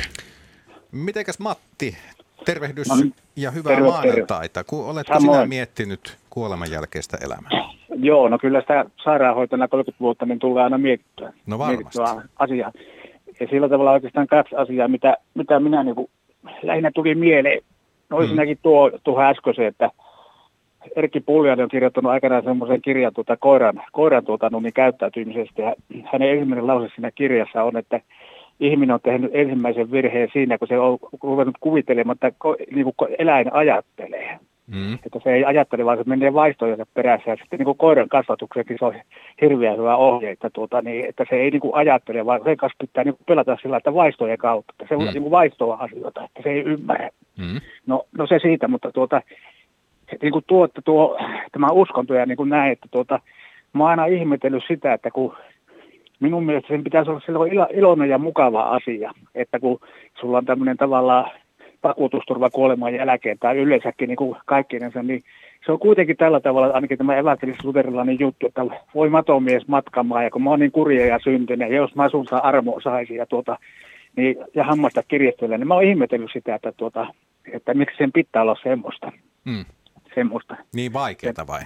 niin, niin vaikeaa sillä, että se, niin kun tuo ahistusta sillä, että eikö sen pitäisi olla niin kuin, mä ajattelin, että kun tulla Amerikassa katsoo, kun muistat pitää kospelikonsertteja, niin hyppii siellä ja huutaa ja heiluttaa ja nauraa ja näin poispäin, että tuota, täällähän se että istutaan kädet nylkässä raamattu kourassa ja tuota, tuota niin, niin, niin, niin kyllä niin kuin armoa. Kyllä, tuota. niin, kyllähän sitä jotkut uskonnolliset tahot ja jotkut uskonnotkin niin jopa käyttää sitten sellaisena, että – että kun taivaspaikka on varma, niin sitten voi, voi tuota henkensä laittaa vaakalaudalle vaikka minkälaisessa tilanteessa. Niin, ja siinäkin on minun mielestä ristiriita, että tavallaan, että eikö sen tuota, no niin, uskon, että pitäisi olla sellaista anteeksi antavaa ja sallivaa, niin tuntuu että ainakin osiso sitä, että tuota, minä en ole uskossa ja sinä et ole, niin, tuota, niin, niin, niin sinä joudut helvettiin ja minä pääsen taivaaseen. Että tuota, Tuo joo, tuo on hyvin keskeinen asia. Siis ihan vaikka puhutaan vaikka kristiuskosta, niin kristiuskon sisälläkin on niin monta erilaista näkemystä tästä asiasta. Kyllä, ja, kyllä. Ja samaan kyllä. kirjaan tota, perustetaan ajatukset ja samaa Jumalaa ja niin edespäin, silti se näkemys voi olla hyvin erilainen. Mutta hei Matti, mainitsit tuossa puhelun alussa, että olet toiminut sairaanhoitajana 30 vuotta, niin, Joo, kyllä. niin joskus käy niin, että sairaalassakin sitten kuolema tota, kohdataan, niin – niin mä oon aina miettinyt, että onko esimerkiksi sairaanhoidon opiskelussa tai sairaalan käytännöissä jonkunlaista toimintamallia, että silloin kun ihminen poistuu keskuudestamme, niin, niin tämän, tämän lääketieteen ulkopuolelta, siihen varmasti on hyvinkin tarkat, mutta mitä sitten tapahtuu varsinkin niiden, niiden omaisten suhteen? Niin, tuota, oma, omaisihan tuota, lääkäri yleensä ottaa yhteyttä, yhteyttä ja siinä on se vainajan laitto niin kuin sillä tavalla, mutta täytyy toki, toki sanoa, että mäkin olen ehtinyt aika paljon kiertää kiertää yksiköitä, että kyllä siinä on semmoisiakin paikkoja, että, tuota, että se käytäntö on hyvin, hyvin niin kuin tuota, vaihtelevaa, tai sitä ei peräti olekaan. Että tuota, ja sittenhän se on hirveän paljon niin kuin hoitajasta kiinni, että, ku, että kuin hienon tuntuu, niin sinne pitää älytä ja osata olla niin kuin siinä tilanteessa, että kuin rankka paikka se on niin kuin omaisille, mm. omaisille niin, tuota, tuota, niin, niin. Et, et. Tuo on kyllä omassakin perhepiirissä tuota, viime viikolla tuli suru-uutisia ja, Joo. ja tuota, kuolema kohtasi, niin siitä, siitä teille hoitajille kyllä kiitos, että kyllä siellä pääasiassa tuntuu, Joo, että kyllä. siellä ollaan hyvin hienovaraisia ja, ja ymmärtäväisiä. Joo, kyllä. Se, mä olin aikanaan tuommoisessa kriisityöryhmässä matkassa seitsemän vuotta, missä, oli- mikä oli tämmöinen, niin kuin, että jos tapahtui niin kuin siviilissä jotakin tämmöistä, että joku kuolemantapaus tai tämmöinen, tai lapsi kuoli tai lapsi kuoli kohtuu tai näin poispäin, niin kyllähän siinä piti olla niin kuin hirviä herkillä, että siinä ihmiset niin kuin, ne seuraa tai niin kuin kaikki ilmet ja elettäkin kanssa sillä niin että, tuota, että tarkalla. Mutta se tuota, toinen tämä, mikä mitä mä ajattelin, että olen monesti miettinyt, että kun puhutaan tästä kuoleman jälkeisestä elämästä ja sitten on tämä taivas ja helvetti olemassa, Hmm. niin mä oon miettinyt sitä, että missä vaiheessa se jako tehdään, että kuka mihinkin menee. Kun niin kuin tässäkin tuli ilmi, että ihmiset, kun joka kokee, että hän on, hän on käynyt lähellä kuolemaa, niin he näkee sen valo ja siellä on ystäviä viittomassa tai panemassa vastaan, että älä tule vielä tänne, että ei sun aika ole tulla tänne. Niin mä oon miettinyt, että missä vaiheessa se sitten, että onko se se, että kun sieltä tempastaan taivaaseen, niin osa tempastaan taivaaseen ja osa tempastaan helvettiin, vai miten se oikein niin kuin menee? Se on kai vähän riippuu lähteestä, että mitä uskotaan. Aika usein kuulee käytettävän tätä, että Pietari olisi siellä jonkun kirjan kanssa. Aivan, joo, joo, kyllä, kyllä, näin, näin on, näin on. Mutta ei tai Jussillakaan ole sisäpiiritietoa tästä asiasta. Ei ole. Joo. Se tuota, sen verran vielä tuli, kun tuosta kysymys käytännöstä tuolla sairaalassa, niin kerran mun yksi, yksi entinen pitkäaikainen tai pitkä kaukaa ollut työkaveri niin kertoi, että hän meni tämmöistä kuollutta, tai meni niin kuin vipparina tämmöistä kuollutta potilasta yövuoroon niin kuin valvomaan. Ja se että hän ihmetteli, että mikä virka hänellä oikein on tässä, että tuota, hän istuu niin kuin tiedottoman potilaan vieressä, joka jossakin vaiheessa kuolee, niin hmm. sanoi, että hän kysyi vanhemmalta hoitajalta, että mitä hän oikein, mitä hänen pitäisi tehdä tässä tilanteessa, mitä hän pitää tehdä sitten, kun se kuolee, mm. että potilas kuolee. Niin vanhempi hoitaja sanoi, että no, ei kai siinä, ei muuta kuin aukaset ikkuna ja päästät sielun pihalle. Tuo on kaunis ajatus. Kiitos Matti, että soitit. Joo, joo kiitos, kiitos teille. Moi. Hyvää päivää. Samoin. Moi. Yle Puhe. Akti. Soita 040 163 85 86. Yle Puhe. Tuota on muuten pohtinut sen verran kuolemaa itsekin, että olen toivonut läheisiltäni, että tietenkin kaikille suru on sallittu ja kokekaa niitä tunteita vapaasti, mitä silloin tunnette. Mutta toivon ystäviltäni ja rakkaimmiltani, että he muistaa niitä hyviä asioita ja pitävät hauskaa. Tavallaan juhlistaa sitä meidän yhteistä elämää. No kyllähän ainakin noin stereotypisesti tämmöisessä latinokulttuurissa tähän kuolemaan suhtaudutaan. irlantilaisessa. Niin, hyvinkin jollain tavalla niin kuin, me, meidän silmien mukaan niin kuin jopa ilomielin. Mm. Mm. Sitä, sitä juhlistetaan niin kuin, vähän niin kuin remuten, kun Suomessa niin kuin useassa juhlassa niin hiljennytään ja hartaudella sitä sitten jotenkin, jotenkin niin kuin vietitään. Mutta hei, Yksi viesti ennen kuin vielä Jukka pääsee Joo. Linjoille. Mä en luonnontieteellisen koulutuksen saaneena usko taivaaseen, vaan luontoon, jota rakastan. Sen kiertokulku ja siihen liittyvä uudesti syntyminen on huojentavaa, koska siinä yksi taso palvelee seuraavaa ja viime kädessä palaa taas lähtöpisteeseen. Olla osa tätä kaunista kiertokulkua riittää elämän fyysisistä lähtökohdista minulle. Mitä tulee henkiseen puoleen, ajattelen, että elämme täällä on, elämämme täällä on osa metafyysistä kokonaisuutta, joka on tuhansien vuosien kuluessa kehittynyt ja parantunut. Haluan elää niin, että jälkeni tähän maailmaan veisi tätä kokonaisuutta taas himpun verran eteenpäin ja että jälkipolvet ajattelisivat, että olin hyvä ihminen. Tässä minulle elämän tarkoitusta ihan riittävästi. Näin kirjoittaa meille Juuso. Kiitos paljon viestistä Juuso. Yle Puhe. Ja nyt Jukka Harja Vallasta. Hyvää maanantaita. Hyvää maanantaita, joo morjes. Minkälaisia, mitenkä sinun elämääsi, miten, minkälaisia valintoja teet elämässä, niin vaikuttaa ajatus kuoleman jälkeistä elämästä? No se on tehty jo ennen kuin mä hoidan niin tuo Pietarin avaimen juttu, niin, niin se on, näin ainakin teologit on sanonut, että, että se oli, ei, ei hänellä ollut taivasten avaimia, vaan hän oli seurakunnan avaimet, että hän Mm. niin kuin päästi ja, ja, ja ohjasi tällä tavalla sitä sitten tätä uskonnollista porukkaa. Mutta se, että millä, joo, mä, mä nuorena jo tein sitten tietysti patologisille tutkimuslaitokselle tein, tein silloin paperit, ja, ja, mutta sitten ne, olen miettinyt, että onko ennen aina vanhasta papparasta enää mitään sitten hyötyä enää lääketieteellä, mutta kuitenkin mä silloin olen ajatellut tällä ja vielä ne on voimassa sitten.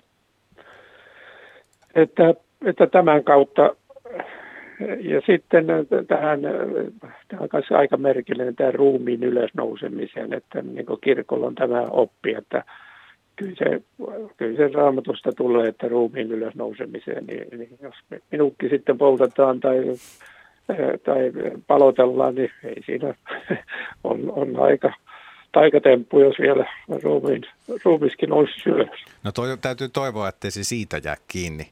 No joo. Se olisi jälleen kerran aika antiklimaattista. Ai niin, se niin, kun, mä unohdin, että se ruumi, ruumiskin nousee joo. sinne ylös. Että. Kyllä, kyllä. Että että näin, näin on sitä pohdittu joskus 70-luvulla. Mä muistan, kun professori Heikki Räisänen kirjoitti näistä justiin taas.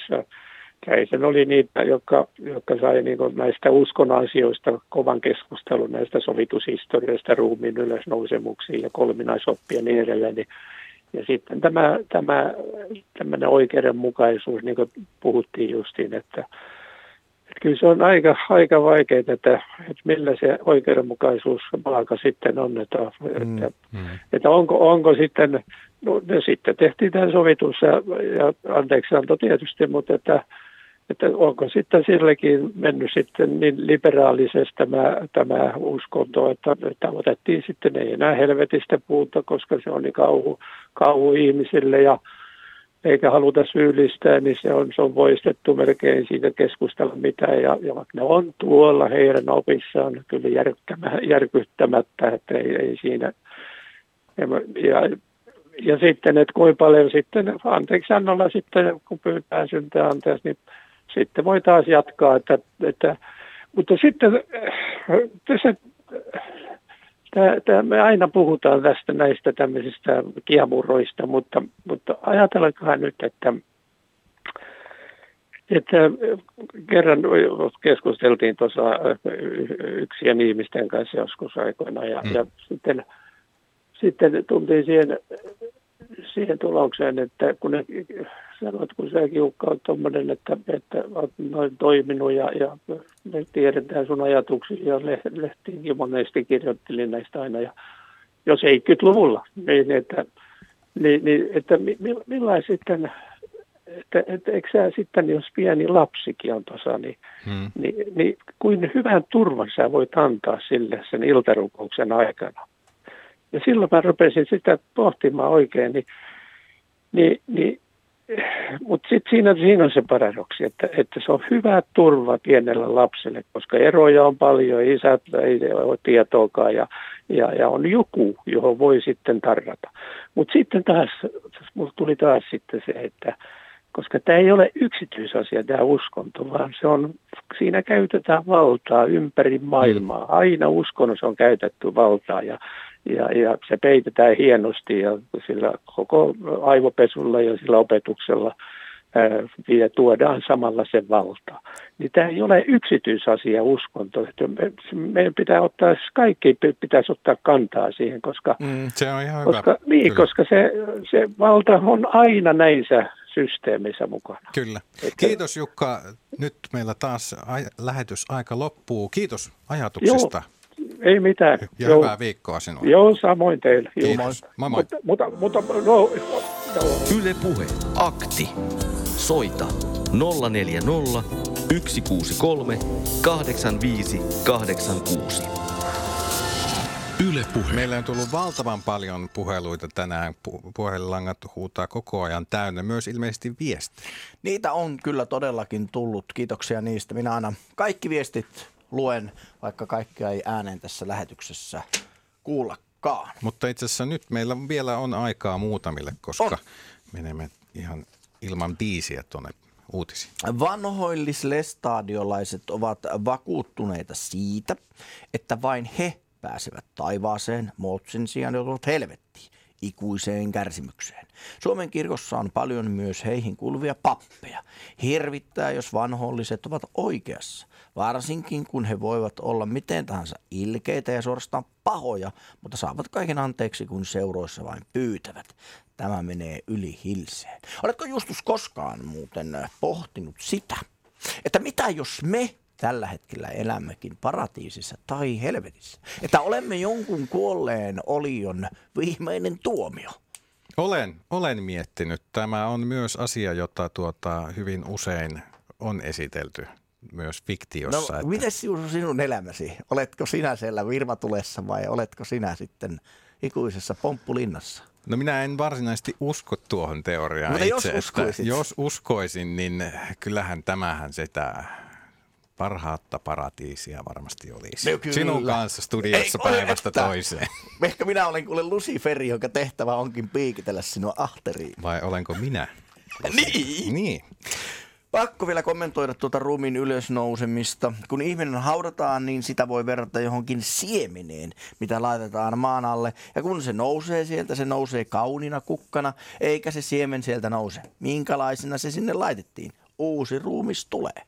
Kiitoksia. Kiitos. Ja kerro vielä äkkiä, mitä Twitterissä tapahtuu. Mehän kysyimme Twitterissä, että mitä uskot tapahtuvan äh, kuoleman jälkeen.